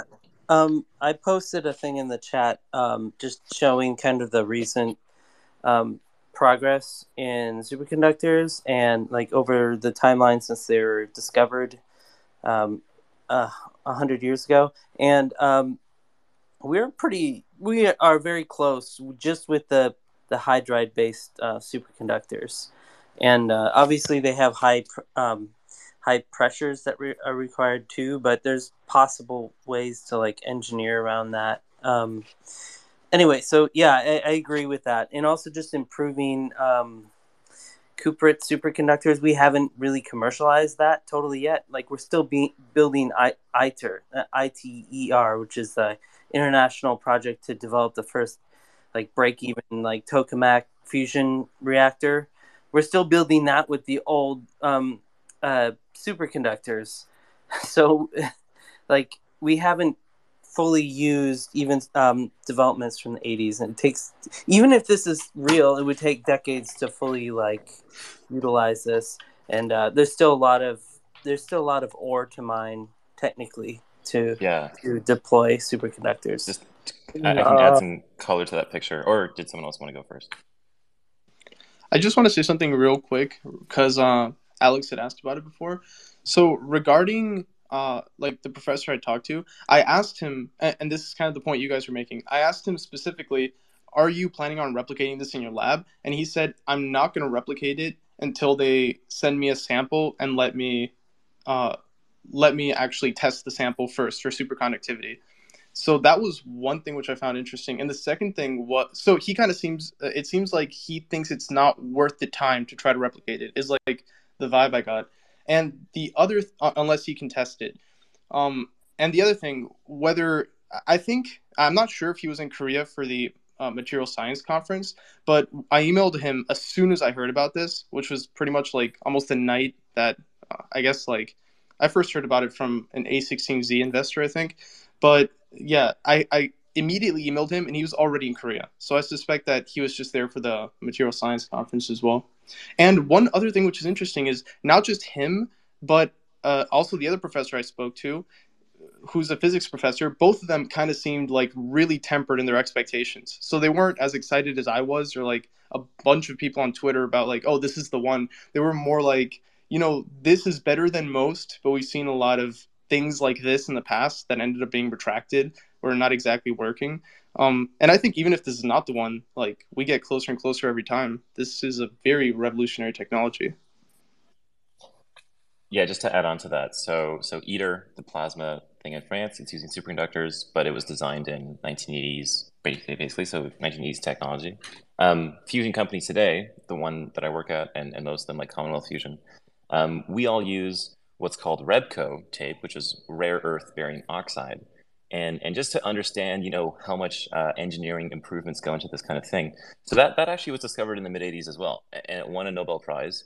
Um, but for a long time, the material was far too brittle and did not um, did not perform well in high magnetic fields. And so, uh, you know, there's been a, there's been more than 30 years of, of engineering improvements to bring REBCO HTS tape, as it's called, um, to the point where it can be industrially relevant, right? And so, yeah, so I think people, you know, th- this this hits some virality. I think it has a lot of optimism in it and, and, and deserves attention. Um, but yeah, I, I, would second that motion of sort of, you know, let's be tempered in our expectations and cognizant of the long, uh, you know, history of progress in this field. Just for context, I mean, when superconducti- superconductivity was first discovered, people never thought you could get this anywhere above four Kelvin, right? They were like, okay, this is, you know, this is extremes of temperatures. This is the thermodynamic limit. This is uh, some. This is a very bizarre phenomenon in nature. The fact that we've been able to get this happening four, at higher, four higher Kelvin temperatures is just just above the the absolute zero, right? Like it's very yep. very low. Just for yep. Neg- negative two hundred and seventy degrees Celsius, right? So it's it's almost as cold as you can get, four degrees warmer than as cold as possible. Um, so you know, um, we this has been a field of defying our expectations again and again, and and people, you know, so so now people say, well, look, we've had these higher temperatures, and just you know, if people see these plots floating around, the big thing here it's that people reach higher and higher temperatures with these materials, but the most recent ones have done so at extremely high pressures, right? So pressures on the order of say a million times the pressure of the atmosphere, which is you know difficult to package in a consumer product. Um, so you know, uh, so yeah, so yeah, no, I'm, I'm pretty optimistic. I'm pretty bullish. Uh, I'm reserving awesome. judgment. Uh, thanks, Andrew. I want to get to Mark. Just uh, r- r- really quick point, just because it, it really follows quickly, and Andrew's. then I want to yeah. get to Mark. So, yeah. so I, I agree with a lot of what he what he said, but um, uh, two two things. Uh, so for, first of all, uh, at the same time, it, it took longer uh, in the past, but right now we have you know the way they solved things in the past uh, as as examples. So we know that that certain things can be issues, and we have like the way that they were solved, plus all the ways that people tried that may not have worked with those materials, but could very work well work with these materials. Um, the the other thing uh, that I want to mention is one of the things that really caught my attention about LK99 is that um, they have a theory for exactly why it works at ambient uh, pressure that makes a lot of sense, and that is the copper substitution straining the lattice right and and that to me made it at least potentially uh, uh, credible as a theory Yeah, it's it's an interesting take. Um, I think there's one thing in the Uh, Andrew, that's- Andrew, could you could, could Yeah, I Andrew, just before you could, uh, continue, uh, we could we just uh, have wanted to hear Marsh. Yeah. Marsh up because Marsh has been waiting to speak. Well, you all can can go on. I um, I, I can wait. It's fine. Please, please go ahead. Uh, we already interrupted the flow of thoughts here. Uh, Marsh, I want to hear from you, and then from uh, Robot there. And Oh, then and from Hyung, I, I just wanted to say he has his hand up. Yeah, Senghyun uh, as well. So, Marsh, please go ahead. Uh, tell us, tell us your your thoughts here. Okay. Um, so I mean, I've been really interested since I first heard about uh, this potential development, and of course, you know, we all expect to be disappointed, uh, but at the same time, it's really, really exciting just because of the incredible potential of this material. Um, I was reading some of the earlier uh, PDFs on arXiv, and I noticed uh, it looks to me like an error in um, the y-axis label on one of the graphs. So I emailed the email addresses of the, the team in Korea that I was able to find, and I said, um, you know, figure five on page nine um, looks like the y-axis may be possibly correct. Um, and on that chart, it showed 0.1 times 10 to the negative 2 ohms per centimeter as the superconducting, approximately the superconducting resistivity. And I and I emailed her. I said, you know, that's not really that super of a conductor at all, um, and it doesn't match any of the other numbers that they had uh, published at the time. And I didn't really expect to hear back. I know these guys would be super busy, but I did hear back from uh, Kim Hyun-Tak. I apologize if that's not uh, the right way to say his name. Um, but So, he, Hyun Hyun Kim is the author. Uh, sorry, the guy who published the second paper, and also the guy with the credentials who came in with the high score. Him, right? Is guy who replied to you? yes, that that was my understanding uh, as well. Um, he replied, "Thank you so, so very much for your good comment. Uh, we're going to check the data one more time. Um, we think in changing the data, the dimensional parameters was messed up, et, et cetera. We would like to show the true data in the attached file. Now, okay, I'm not in the habit of like forwarding personal emails that, that people respond. So I, I'm not going to like disclose this this thing, but he attached two slides, and, and one of them was already disclosed at the conference um, in the other day. What was that called? The MML, MML conference? MML 2023. Like I can, there was a leaked uh, camera photo, and I see this same graphic. So I'm going to um, put a, a higher resolution uh, version of that in the nest here as we speak. So Awesome. apologies if I sound a little distracted here because I have to get to where I can Yeah, you have to wrestle with the with the Twitter on you know UI and put it up for us. Yeah. Yeah, so like I'm on my computer and then I'm on my phone because I So, can't Marsh, do while you spaces on pull my this up, uh, I want to hear from uh, Sung Hyuk.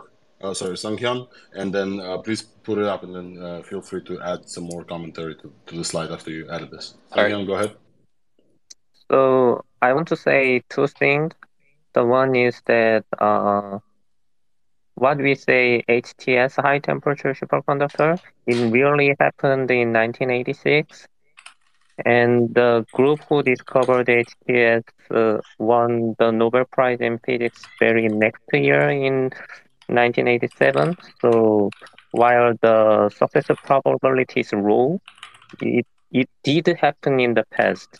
Like uh, in 1987, uh, more than 50 groups in the world replicated and improved upon the finding, and there was a conference dedicated to it, and it was called Woodstock of Physics at the time. And on the 20th anniversary, New York Times did the recap of the so-called Woodstock of Physics. That it is a very fascinating reading. If you haven't read it, you should have read.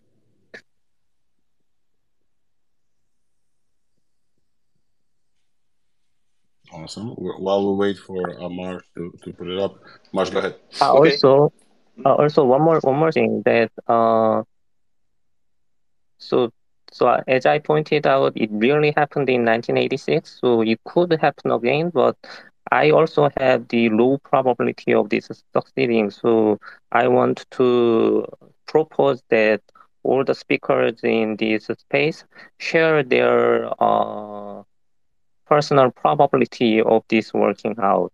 Like, uh, Alex, you can call the individual people and uh, ask them the probability.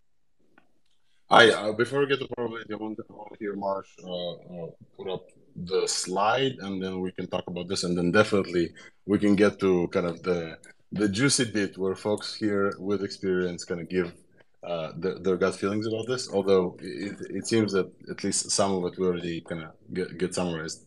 Um, okay, um, I put the slide in the nest. It's the one furthest on the left right now. Um, it is a graph measured volts on the y-axis microvolts and applied current across the lower axis milliamps. Um, you know that's a thousand-fold difference in ratio, but it's what you would expect if you were attempting to measure very low resistances, resistivities.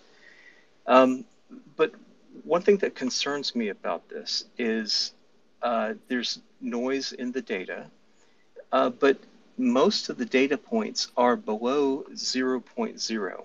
So there is a bias to this at the microvolt level. Um, it looks like maybe uh, 120th of a microvolt, like half of a, a tenth of a microvolt, so uh, 50 nanovolt um, negative bias in their meter reading. Uh, that seems like a reasonable amount of error for uh, a high quality voltmeter to read. Um, but I don't see any signal whatsoever here. I mean, I know it's supposed to be a superconductor, but when the x axis is modulating the current between minus 30 milliamps to plus 30 milliamps, I would expect to see some kind of correlated noise there, even if the uh, probes were just touching each other and, and measuring each other. Like um, in another slide, it, I, I have a picture which looks a lot like pictures we've seen before of it looks like maybe a semiconductor wafer probing apparatus with a big uh, aluminum disc labeled or maybe steel disc Mastech and then uh, four gold probes touching the surface of a large square uh, sample of some kind. The probes are, are they're you know, four probe points in a linear configuration. So this would be probably a four terminal Kelvin type of measurement setup. Um, and if this is what they use to measure the data in this graph, you know, I, it's not in, encouraging to me, to be honest, because this is in this is consistent with maybe one of the probes just not touching the, the sample uh, very reliably. Um, like if, if you had a probe lifted off and the voltage reading was not actually you know registering the sample sure i mean you could get a, a very small you know nanovolts type of noise in the voltmeter. It's not a cryogenic voltmeter, uh, I assume. Um, and, and it seems completely uncorrelated with the uh, x-axis of, I mean, 30 milliamps is a lot of current, plus minus, if what you're measuring is in the nanovolt range. So, I mean, yes, it looks like an extremely low resistance material, but what it doesn't what would in, encourage confidence a lot is if they said oh well we used our same setup and we measured you know an existing superconductor or you know high purity gold or you know we touched the probe tips together and, and zeroed the apparatus and then we measured the superconductor and we saw some some kind of difference um, so i'm this, that's all I have to share. I, I hope it's interesting or, or helpful to other people. It's, and um, I want to say it's most interesting, and I want to give uh, folks on stage the chance to react. Folks who uh, understood much of this. Uh, this uh, a bunch of it went above my head. Much one thing I would love for you to uh, kind of re recap, if you could. This graph is the fixed graph that Hyun-Tak uh, emailed you, where on the second paper this graph does not make sense. Is that uh, am I getting this right? The graph that they published in the second paper could have been potentially like maybe an error or a hasting error, and this is the the graph that you got um, with like the fix essentially. Uh, and the same graph was presented at the MMO conference with the new um, y-axis. Am I am I kind of recapping this correctly? There's a very similar graph. Actually, this graph looks like it's also in the 12008 PDF paper, the th- the first the three author paper. Um, it, it looks like Figure 1B. And, and this is what I just can't reconcile. Like Figure 1A looks with the applied current measured volts, um, it's showing a phase change. Now, look, I'm no physicist. I'm not even an EE. I'm just a really interested uh, experimenter with a with a six and a half digit DMM, you know, who, who's played with these kinds of measurements a little bit. Um, but I can tweet that just for reference. Um, but in the 2307-12008, the three author paper, figure 1A, how is that not um, evidence of a superconductor? I don't, I don't care about the Meissner effect or, you know, all these, or the, what was it, a, a density change or, or something like that. I mean, if it uh, has a a very strong kind of step response to um, temperature and applied current, where it literally flatlines the measured volts as the applied current is varied. It's hard to say what that would be other than they're measuring a superconductor. So Agreed. there's there's a lot of you know hope and you know conservative um, you know not wanting to be disappointed but i just don't um, some of the charts that they've published it's it's hard to explain those any other way than they are seeing some kind of superconductivity or uh, material phase change that is dramatically impacting the conductivity of this material. Hey, this is uh, get- Ken Condon. I'm one of the Sparkies here at uh, Varda Space Industries. By Sparky, I mean electrical engineers. And I was curious why you think the um, current source source steps should be correlated with the voltage measurement. Um, a lot of times, those are. I'm not f- familiar with their particular particular setup, but traditionally, if you're measuring like something with a really really low um, source, I mean, you're going to have noise on your reference of your current source and that's going to be um, statistically independent from thermal noise on your amplifier for your voltage measurement response. So I actually wouldn't normally expect no like increases in your current step to be correlated with um, kind of like noise changes on your voltage, if that makes sense.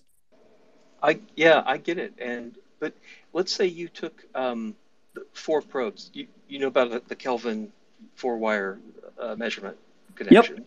Very, So very familiar. let's say you took that setup and you just connect touch the tips of all four probes together. So you know there should be no sample at all. There should be zero resistance. Um, I think in those circumstances, modulating the applied current plus minus 30 milliamps would probably show something on a nanovolts scale. On the other hand, I may not have used equipment that's high quality enough um, to not show some type of correlated noise. I'm just relating my feeling um, that uh, if you're measuring down at nanovolts, gee, I mean, sometimes you just move the wire of the probes itself a little bit and you get big uh, changes at the nanovolt level. That's my experience. But again, you know, I've never used what looks like a, a wafer testing setup, and who knows how accurate. What kind of what kind of shielding did they have around this measurement? Um, so, you know, if somebody has more experience with you know fancier equipment than I have access to, uh, please, please, uh, I'd like to be wrong about this. Marsh, I want to slide in here, Ken, before before you continue to react. Uh, folks, it's an hour forty. We've covered the human drama. We've covered kind of the events as much as we found. We had uh, Sangyuk here um, uh, going and translating the right places. So we've tried to give you as much information as we were able to sleuth around the internet in this kind of one summary. Uh, so we'll definitely summarize this. Now we're going into like extreme nerd mode, and I'm here for it, 100%. Like the space won't stop until we have folks debating and discussing, and hopefully we'll find some stuff. Uh, but if it's not for you, obviously that's understood. I just want to shout out the folks who are currently on stage. Maybe, maybe some of them won't have the the, the the interest to stick around, which is fine. But uh, yeah, please let's go ahead. Let's try to find you know if, if there's fire beneath the smoke, can go ahead and then uh, Andrew Colt. I think you had a reaction.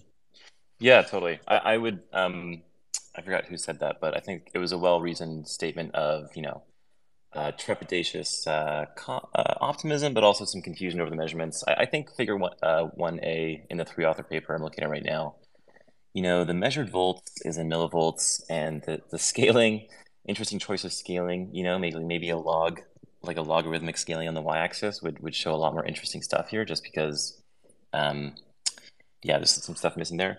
I, I would also, so in terms of, you know, things in the paper that are a bit off or whatever, um, here's something that I, I haven't heard a lot of people talk about, and it's mainly their measurement of heat capacity as a function of temperature.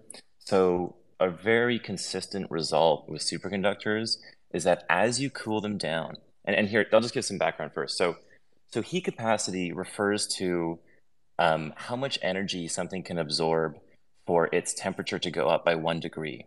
And, and really what it's doing, it's measuring the available states that electrons can occupy in that crystal lattice, right?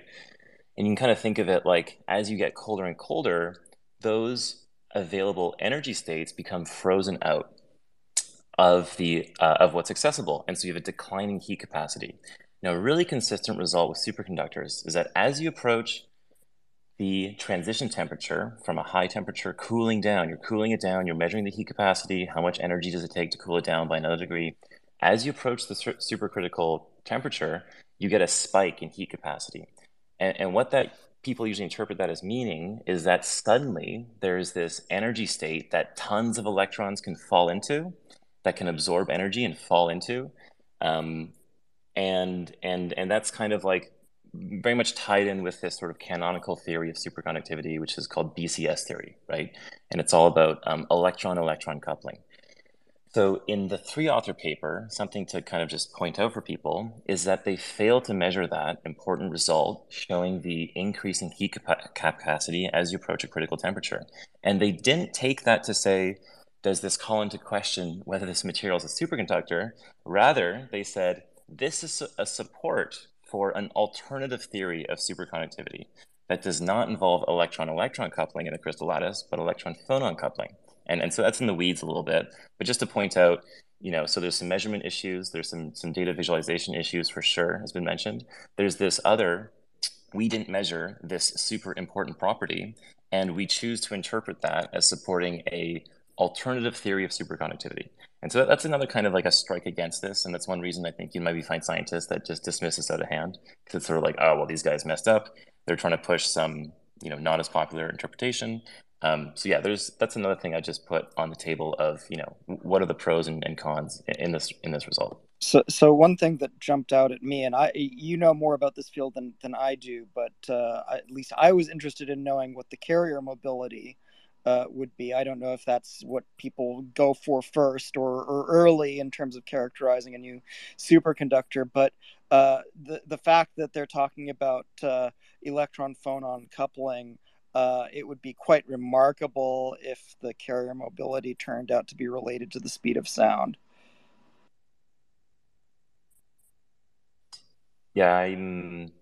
I haven't seen anything in this paper on that in particular. Um, Can I ask for the audience, what would the speed of sound have to do with anything? That sounds like it's something that would come out of left field. The spe- speed of sound in, in the medium because that relates to phonons. And phonons are Uh, quantized mechanical energy. vibrations, yeah, quant- generally quantized. I'm not as familiar with uh, that being a, a sort of key figure of merit in, in measurements of superconductivity. Um, no, not not at all for for things. And that that would be like a remarkable thing, and that might explain why, why they didn't talk about carrier mobility because they're probably still working on it, if there's anything to that.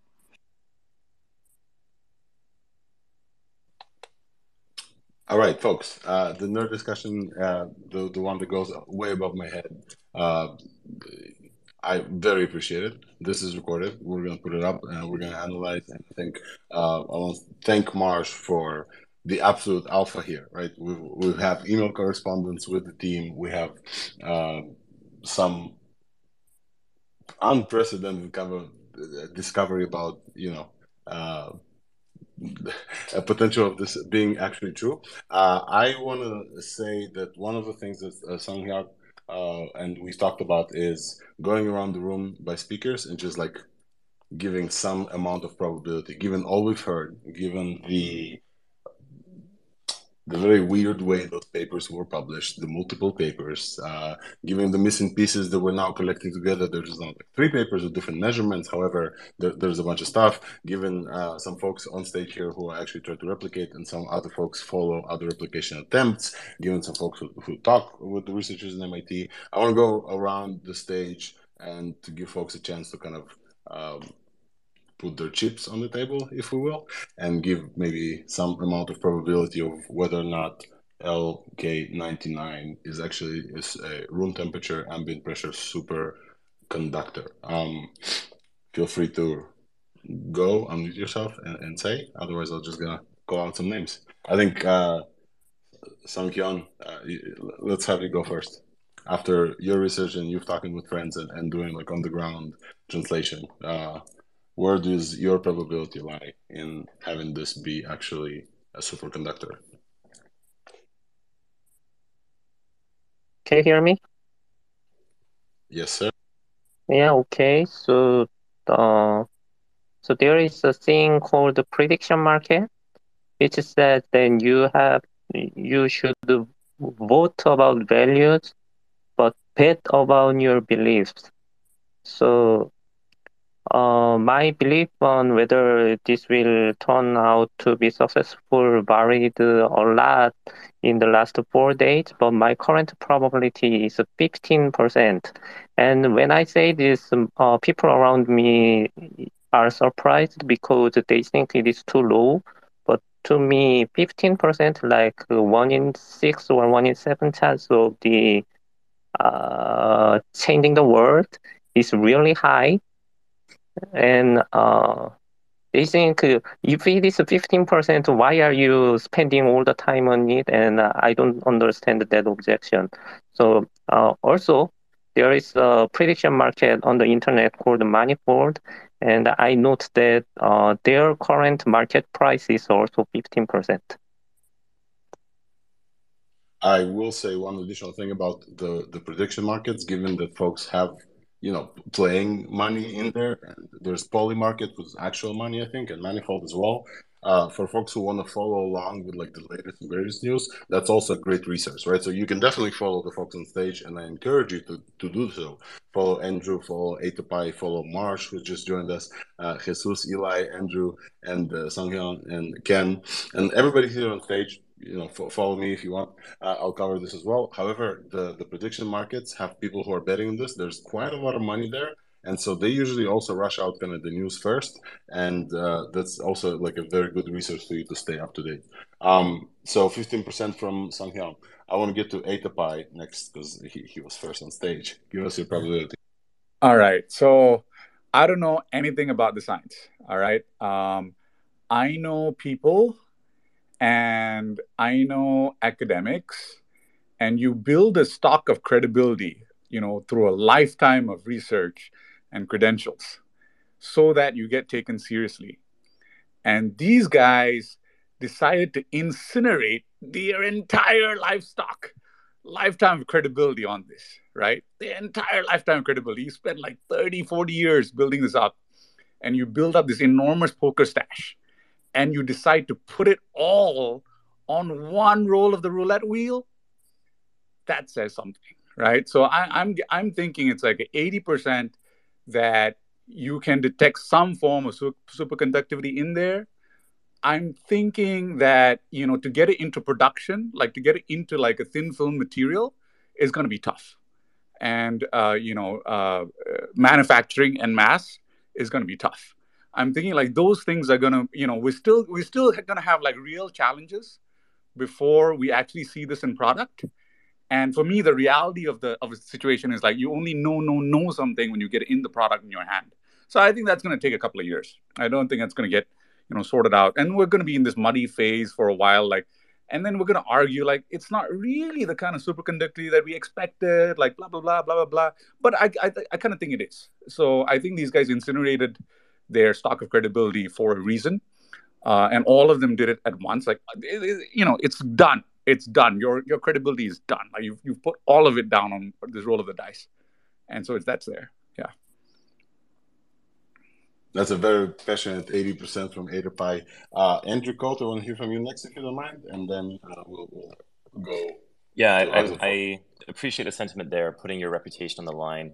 You know, Warren Buffett has this great quote reputations are built over decades and they can be lost in minutes. Um, I wouldn't doubt that these researchers believe their results and that they're eager to put it out there and, and all this kind of stuff. I think that's independent of the result having a high chance of success. Um, you know, I'm, I'm personally maybe just because I have seen previous retractions in the field that were quite high profile at time and failure to reproduce and so forth, um, still more in the 10, 15%. Um, you know, people, people, okay, so people ask, why would you be so interested in this thing if it has a 10% chance of working? because a 10% chance of the world changing is a is a huge deal. The expectation value on that is massive right? Um, i would also second the motion that uh, if this does pan out there's a long road ahead to get this to work right in industrial applications right? So so having it resilient to strain having it work within high strength magnetic fields getting good current density and so forth but if that happens i'm you know that's a, that's a win like like count that as solved that's just a matter of time um, the big stochasticity here is finding the right location in the space of possible materials. And, and I think there's some of the good points here. Maybe this isn't strictly a superconductor in, in, you know, in the way we think about it. It could still be a very interesting material, and it still it may be very suggestive of types of crystals and material compositions to look into into the future as well. So so it's not an all or nothing in my mind. But that being said, it'd still be in the sort of 10 to 15 percent. You know, this this is going to hit kind of range. That's that's great. Uh, Eli, uh, you want to go next? Sure. I, I have to break it down though in, in a number of different ways. Two thirds chance that they actually had their hands on actual uh, semiconductor ish uh, materials. In other words, it might not be a classical type 2 superconductor, but it displays at least some of the properties.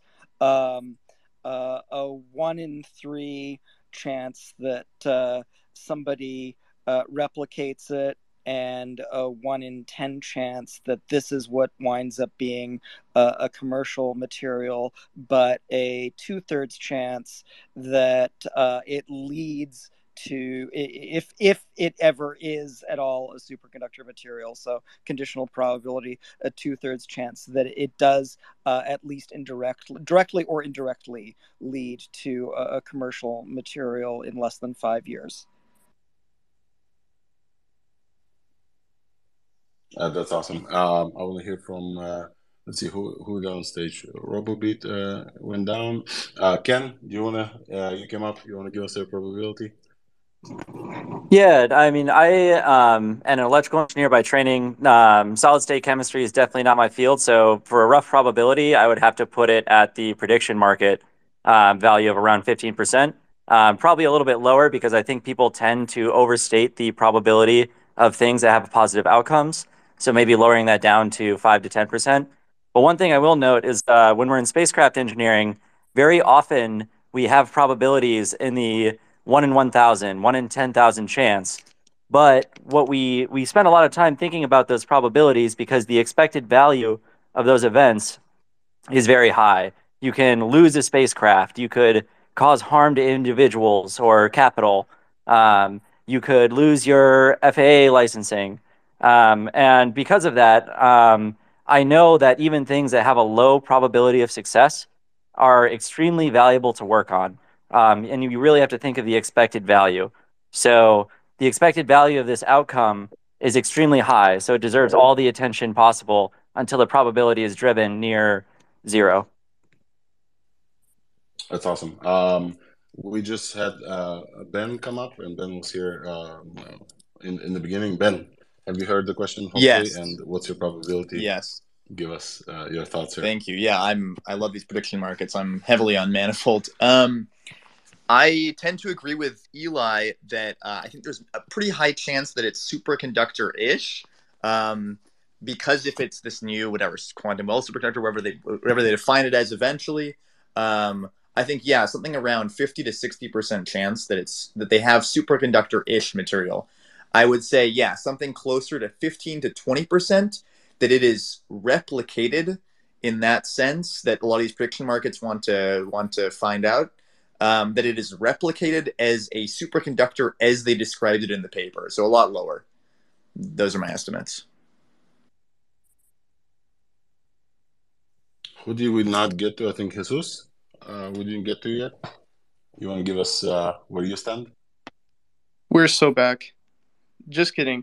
Um, I I want to believe that more than anything, but I, I kind of so there's nothing physically impossible about this, which is what I like the most. And even if this one isn't the one, I actually believe that this kind of weird, un- this unusual theory they have for why it works could actually lead kind of they delve further into the theory and and go and kind of follow this line of investigation i think this could lead to to the one um but most of the people who i know that are like absolute experts on this they don't seem super excited by it um AdaPi made an amazing argument i think which is like why would the researchers uh, like fabricate this i definitely don't think it's fabricated um i think they probably believe it but there may be some you know issues with the data essentially. Um, so overall, I'd probably go for like a 10%, not to be a doomer, but something like this. But I actually do think this is inevitable, uh, like eventually. Andrew, go ahead. Okay. Yeah, I'll take a, a, slightly different perspective. Like a lot of great opinions here. So I think that if it is actually real physics, whatever the percentage is that it is actually real physics, that humanity has realized a superconductor at this temperature range, I think that it is a 99% possibility that we will commercialize it, that we will find a way to make this useful to extract economic value from this material. So it's probably, it feels to me like a 10 or 20% chance that it's actually real physics like I, I've done a lot of experiments, you know, echoing Ken's statements. It, it is easy to mess up the physical experiments.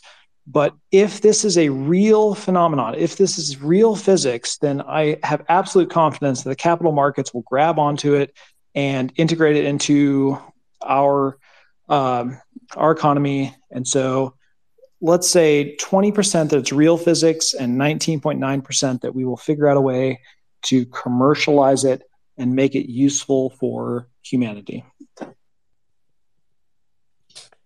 Everything I heard on stage so far, from the haphazard kind of multiple paper release to the scientists involved, and they're working on this for some of them 20 years. Uh, the professor emeritus, Choi or Chair, I think Choi, um, who's kind of he on his on his deathbed pretty much like asked them to, to, to kick this up again um, or something like this. Um, you, you doing a thumbs down? Did I say yeah, something yeah. incorrect? Because because you have to understand that there's these like little weird scientific cults that build up over time, and they they often end up in like this kind of like circular circular motions of like you know getting caught in like analytical traps or like local local minimums and it happens all over the place that that's the whole reason you have like peer review and like stuff you you have to get stuff out of your you like your, your local area and get someone else to review it so I, I think i think like all of that stuff doesn't matter like like the, the whole like you know the three person group together from korea university is completely like meaningless like the people who matter in this are like Kwon and Hyun who came in from the outside, who joined in later, and were not part of this like cult movement, basically.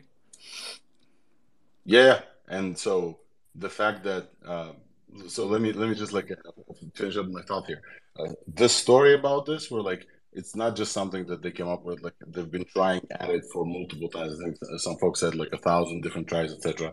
The external scientists who got either attached to this or or were, required for money to flow or like for actual patents to, to land and the fact that those external scientists like you said are potentially not part of the scope right uh, it's not part of the name etc and they're still willing to put their reputation online uh, those all signals of hey we could have something here uh, by way of probability i'm just gonna go crazy and i'm in the we're so back camp uh, let's put it at 40% uh, because I just I, I, I want to believe. Look at how much interest this generates. It doesn't matter if it replicates or not uh, because you know we're not putting money. I'm not putting money unless uh, I'm putting some money fold. However, the the potential outcome for this is incredible. The the excitement that this generates is incredible. The other stuff that humanity kind of progresses towards while we speak, uh, and the, the the insane pace of innovation that happens over there means that even if this is not like fully baked like some folks said here even if they have like directional interest uh, I, I wanted to follow up this with a question about the quantum wells and, and different type of stuff um, however the, the other progresses we're making in computational uh, a power for humanity seems to me that you know this could also help us progress there. And so I want I want to put myself at forty percent and just like strongly believe. Uh, Marsh, go ahead next. And I think folks we're, we're at exactly two hours, and this has been very uh, fruitful. So after this, Marsh, I think we'll do like a round of uh, applause for folks on the on the on the stage, and then we'll close out. So Marsh, go ahead, and feel free to also uh, shout out.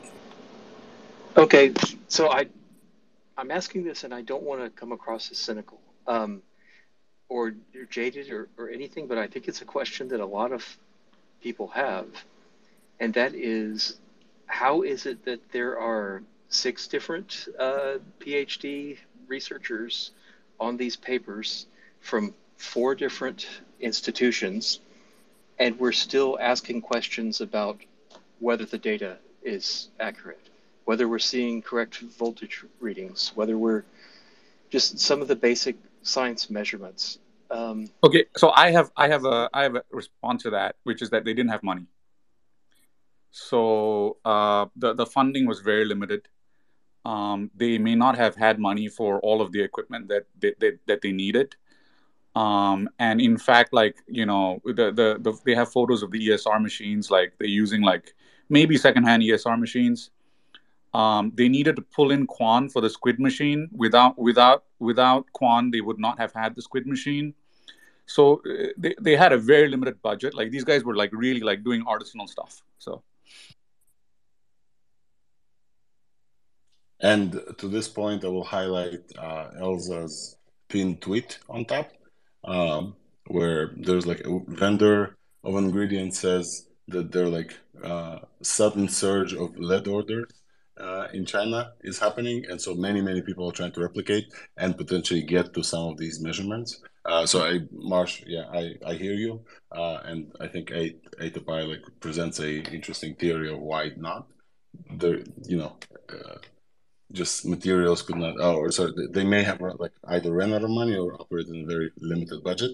Uh, but now, with the world believing, and I, I, what I've heard, heard from all of you on stage is like you know we're in the above 12% for most of you at least, uh, which sounds incredible to me. I wanna I wanna start closing this out, folks. I'm starting to close my voice. It's uh, way past midnight and it's a Monday. Uh, I want to get to some folks. I want to start with uh, Sung um, Sung Hyun, and feel free to, you know, to, to tell us what you think and and if you want to plug something, this is the time. And folks, definitely follow Sung Hyun. Also, that uh I think the arXiv upload may have been the most successful clickbait in the history of the internet. Like, I mean, if they didn't, they were too poor to buy the necessary equipment. Now, uh, probably the measurement equipment money is no object.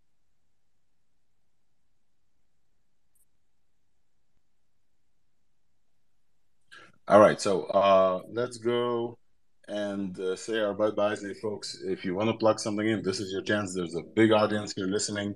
I will say just one thing before we kind of start naming names and saying goodbyes is that all of the folks up in here on stage uh, are in this like Twitter list that uh, we're trying to to collect, and we will be following different updates in there as well. Uh, and if things change, uh, definitely expect more from this group. Uh, I want to get to Andrew Andrew Cote. Feel free to uh, plug whatever you have and, tell us your parting thoughts here, and then we'll get to Ben. And...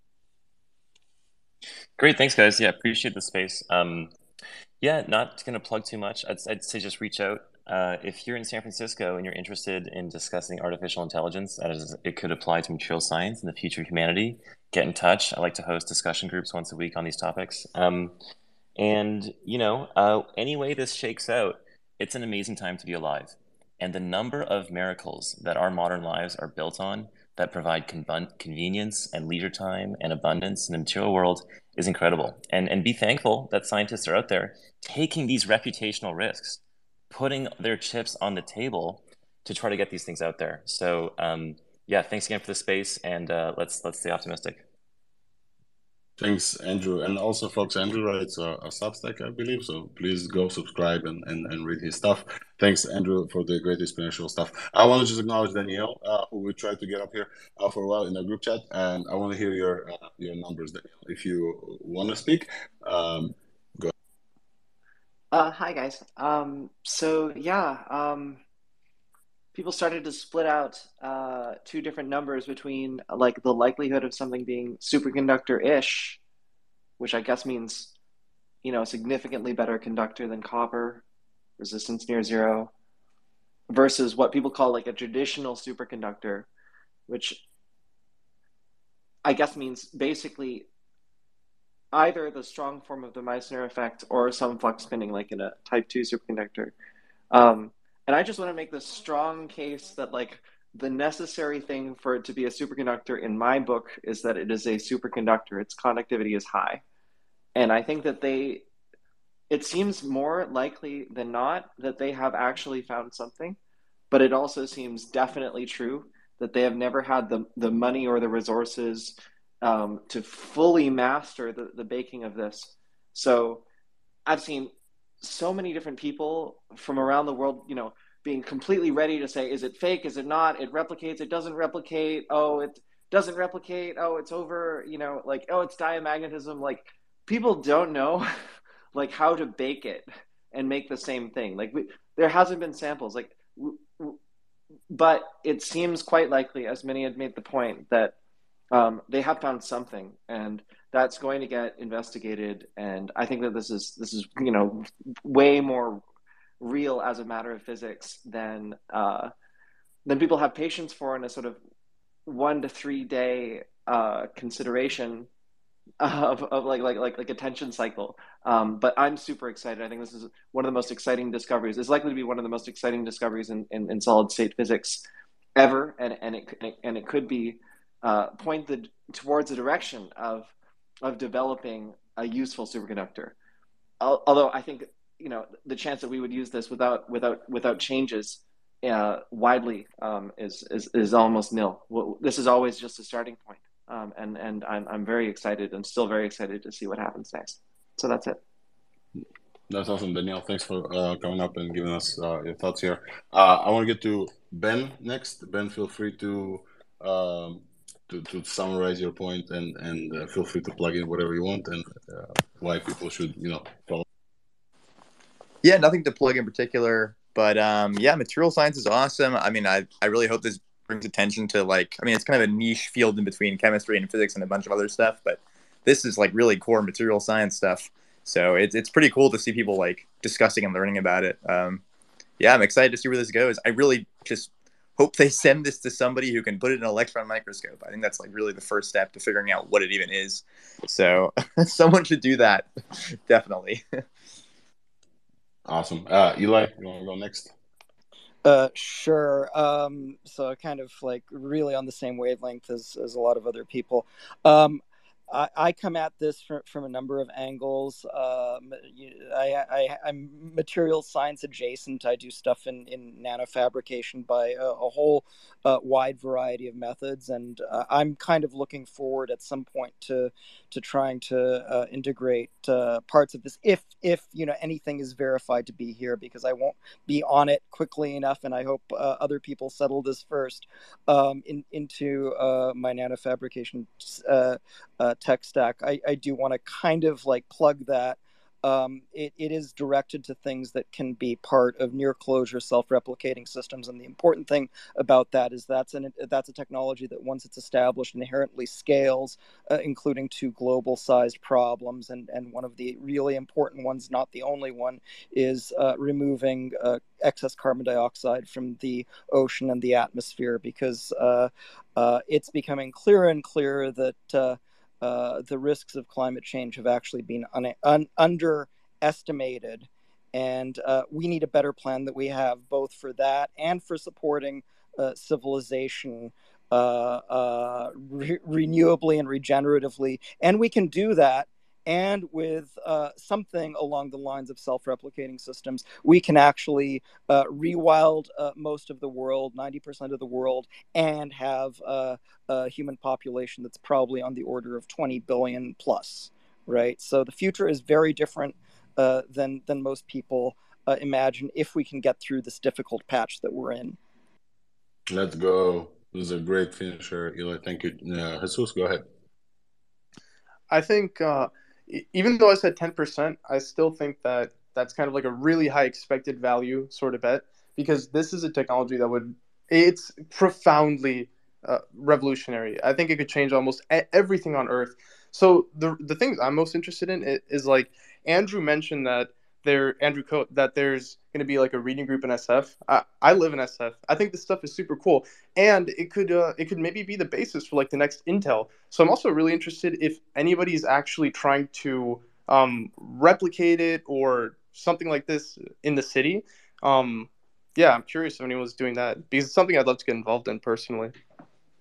Uh, uh, if you guys uh, have replication attempts in San Francisco, uh, add Jesus to there. Uh, Marsh, go ahead. Marsh, if you're still with us, feel free oh to yeah, yeah I, thanks for the opportunity to speak to everybody. Um, this is a really interesting discussion. I, I know we're all just really anxious and excited to hear the first news of somebody who says, you know, I got it to work, or, you know, we tried everything in our, you know, highly professional lab and it can't make it work. That would be news too.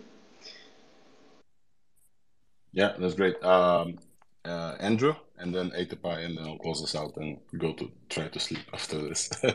Andrew uh, McCalip. Uh, so Andrew, before yeah. before I give you a finishing thing, I I did have a question in the audience who asked, "What's next for Varda replication attempts? Are you going to keep going? And what are you working on?" And then feel free to to uh, finish us, uh, you know, with the final statements uh, or, or something. Yeah, absolutely. I, I, I agree with a lot of that uh, of the points that have been made. But I think the, the most important thing to emphasize is finding out if this is real new physics. If this is actually room temperature superconductors, the entire economic landscape of humanity changes. This is an inflection point. This, it, even if it's 1% possibility, the expected value is still positive. So, to me, the most important thing in the world is to verify that the actual physics are valid. Uh, my replication experiments are insignificant in comparison to figuring out if this is a real thing. If if this is a real thing, then the entire the resources of the entire world will pile behind uh, commercializing this. To we will put resources behind the development of this idea. But first, we have to figure out if it's valid. So, what I'm doing is not as important as actually taking the physical samples from the uh, authors and proving it. We can get to that proof point, then everything else is just engineering. If we can de risk it to the point where you take it from the science level to the engineering level, then that's the inflection point. So I feel like that's what we have to have to do. My experiments are not likely to result in success on the first or second or fifth try because of all the reasons stated before. But it does call a lot of attention to it. It emphasizes the importance, the economic value of of the thing that we're looking at. So if um, it the the plug is if any if anyone in Los Angeles wants to look more critically at the materials that we produce to do material characterization, uh, we would love to partner with the professionals in the field, put the physical samples in the hands of the people that can pass judgment. That would be wonderful. We'll keep pushing forward. Uh, we've got a couple different partners already, and so we should have physical samples done by Tuesday. And so at that point, we'll pass them off to people and start evaluating the actual characteristics of the system um, and start turning these theories into measurable physical samples and measurable numbers. Uh, Uh, quick, Andrew, quick, know. quick, Uh, quick w- w- mention. one sec, please. Eloy, one sec, please. Uh, yeah, Andrew, I know I said like we're closing down. However, I will be uh, remiss. I think is the is the word if I want to ask you about space because one of the things that excites people about this is the potential for you know changing energy, but also one of the things that people look look up to is space. And I personally never heard of Varda space before you started this.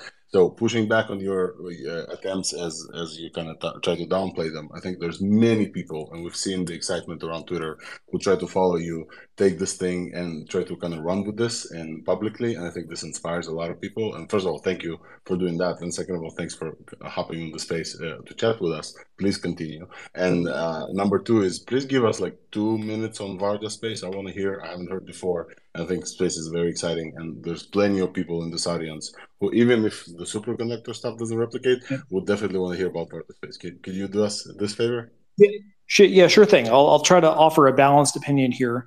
Is that I'm excited about this because there's there's very little materials that make sense to do in outer space. There's five or six that really make sense that produce positive economic outcomes.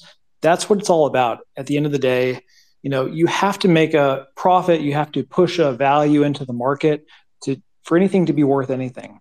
And so we will never make these things in space. The we should be trying to make superconductors for five dollars a pound in the terrestrial market. What we're doing is a very niche market um, on on the Varda side. You know, we're trying to develop technologies to advance uh, humanity into the solar system. We're trying to realize, we're trying to figure out where novel physics can be exploited, turning off one of the fundamental forces. So my day job is crystallization and figuring out how to, if we can turn off one of the fundamental forces of the universe, realize economic value in a particular field. Um, it's a very similar equation on the, the superconductor side, um, but the impacts are much much higher. So I, I this is inherently interesting to me because it's humanity level impact. You know, we're we're attempting to make a an impact in a particular market, pharmaceuticals, but this technology has the ability to impact the entire course of humanity. This rewrites some of our basic uh, operating principles about thermodynamics. This unlocks a the, this unlocks the ability for engineers to operate with a new class of materials. So it it is incredibly exciting. So I think what, how I would summarize it is that it's it's really important to um, to not lose sight of the fact that you have to push like economic value to to mankind, however you do it. When we look at these basic scientific advancements, you always have to think about how does this advancement translate into market value, into um, an advantage for humanity, and how is how are we going to turn this into a product? And so that's why everyone is so excited about this because the, the, the possibilities are undescribed at the moment. They are Absolutely. absolutely huge. Add to the plug. Um, one thing I might say is uh, right now the space economy is much more fragile than it seems.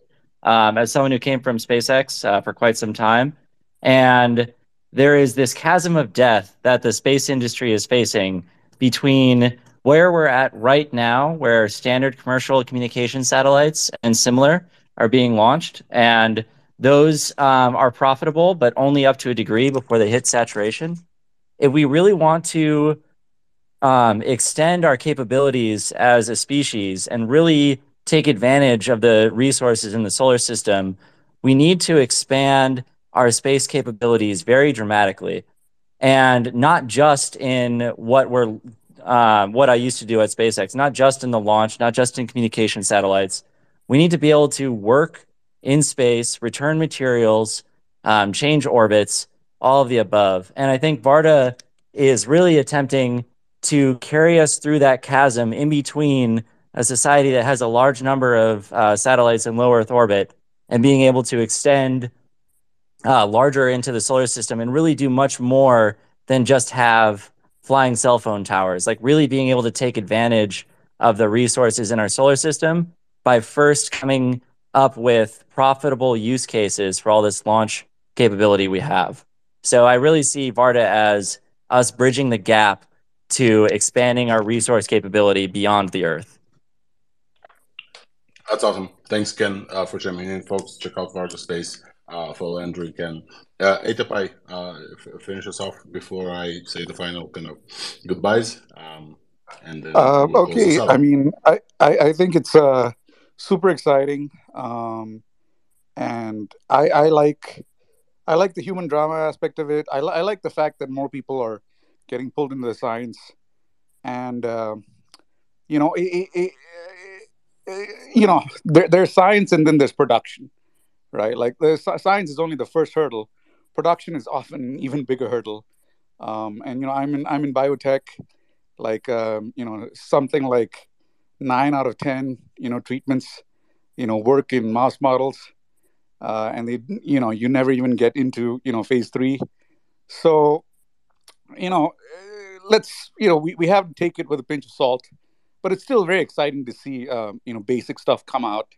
The other thing I'm pretty excited about is that for me, I see the the guys coming out of uh, these two guys are basically hundred percent of their time graduate work was in Korea, and so one of my theories is that as we all get integrated into the internet more and more we all read the same things and we all get into this like monoculture.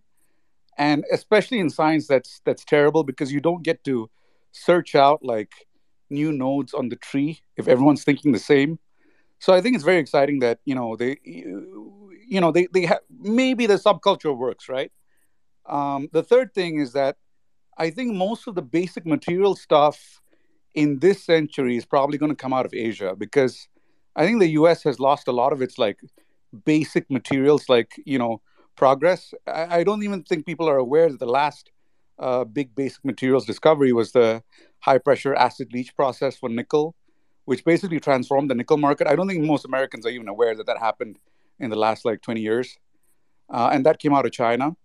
And no, no Nobels were awarded for it, and it was uh, really a process improvement in the manufacturing uh, of uh, transforming like low grade nickel ore into you know steel grade um, you know uh, nickel inputs. So I think it's it, it is it is more likely it's going to come out of Asia, um, and I think uh, you know it's exciting to see. Awesome, uh, folks. Follow Atapai because without his like sleuthing, none of this would have happened. Uh, so definitely, definitely follow him. I want to close this off. It's uh, two and a half hours that we've been here. Um, and uh, some of the other followers of mine would potentially ask themselves like hey what is alex who talks about ai usually what the hell does he know about superconductors? And i will say this i'm excited about the potential of, of humanity. I'm really excited about this. Ai was part of the reason why i was excited about this. Um, if if there's any plugs that i can give uh, they they are relevant here because i really uh, really got uh, very friendly with uh, Sung Hyun and uh, the the startup that I work at is called Targum, which is allowing uh, removing language barriers and translation barriers. And in fact, when, when Sang Hyun told me like, "Hey, will I have to speak?" You know, there, there's like a there's a cultural difference, etc. I told him like, "Hey, no worries. Like, people need to know what's going on on the other side of the world." Uh, I think it's great that we have this ability now. I think it's it's collaborative and uh, like a boost and an amplifier. I strongly believe in AI. I have uh, weekly spaces. If you're interested in following that, feel free to follow me and, and then come to ThursdAI. And uh, in fact, part of this research was boosted by AI. Some stuff that Sunghyun sent to me, I then translated with, with like Claude, etc and I think those things are connected. Uh, hopefully, there, there, was somebody who posted that, hey, we won't be able to, you know, computationally figure out this this specific problem. It's going to take like a hundred million years or something. I don't believe that. I, have seen progress happening. Uh, however, if to sum up the space, I'm excited about the potential here uh, as it, it, will speed up everything else that we're also excited. I'm strong believer in you know these kind of findings that make the world a better place. We need the solution. We need it quickly. Eli talked about this. Multiple people have experienced this summer. This could help. Uh, whether or not this specific thing helps, I don't know. But if the excitement helps get funding into researching more of this, like other people on the stage helped, uh, and we've all here on stage helped even a little bit with the excitement. We've had a few VCs in the crowd, we've had some you know, heavy hitters in the crowd. If we're able to help the excitement, like shift the human interest, like uh, put a spotlight on this specific thing, that will eventually you know potentially unlocks so much then we've done our job. Uh, if we're able to like uh, imagination unlock we had multiple folks here with superconductor experience and they said hey superconductor is incredible and we're advancing like it's going higher in temperatures. We just need more work more funding. If we're able to do this also great. And so for that i definitely recommend you guys follow andrew and his attempts and boost everything he, he does. Uh, uh follow everybody here on stage. Uh, if you if you enjoyed it, uh, give us a like after that. And if there's going to be breaking news, we're going to come back here. Otherwise, I wish all of you a good night. Attention is one of the most precious things we as humans can give. And the fact that all of you gave us like the two hour and a half attention uh, means everything to me, means everything to the host here. Um, I really appreciate your time. And hopefully, we'll meet again and we'll talk about how incredible this is after it did happen. With that, I bid you all good night. Thank you all for coming and uh, see you soon. Cheers. Thanks, Alex. Thanks, everyone. Cheers, everyone. Thanks for uh, coming up and hosting together with me. Bye bye.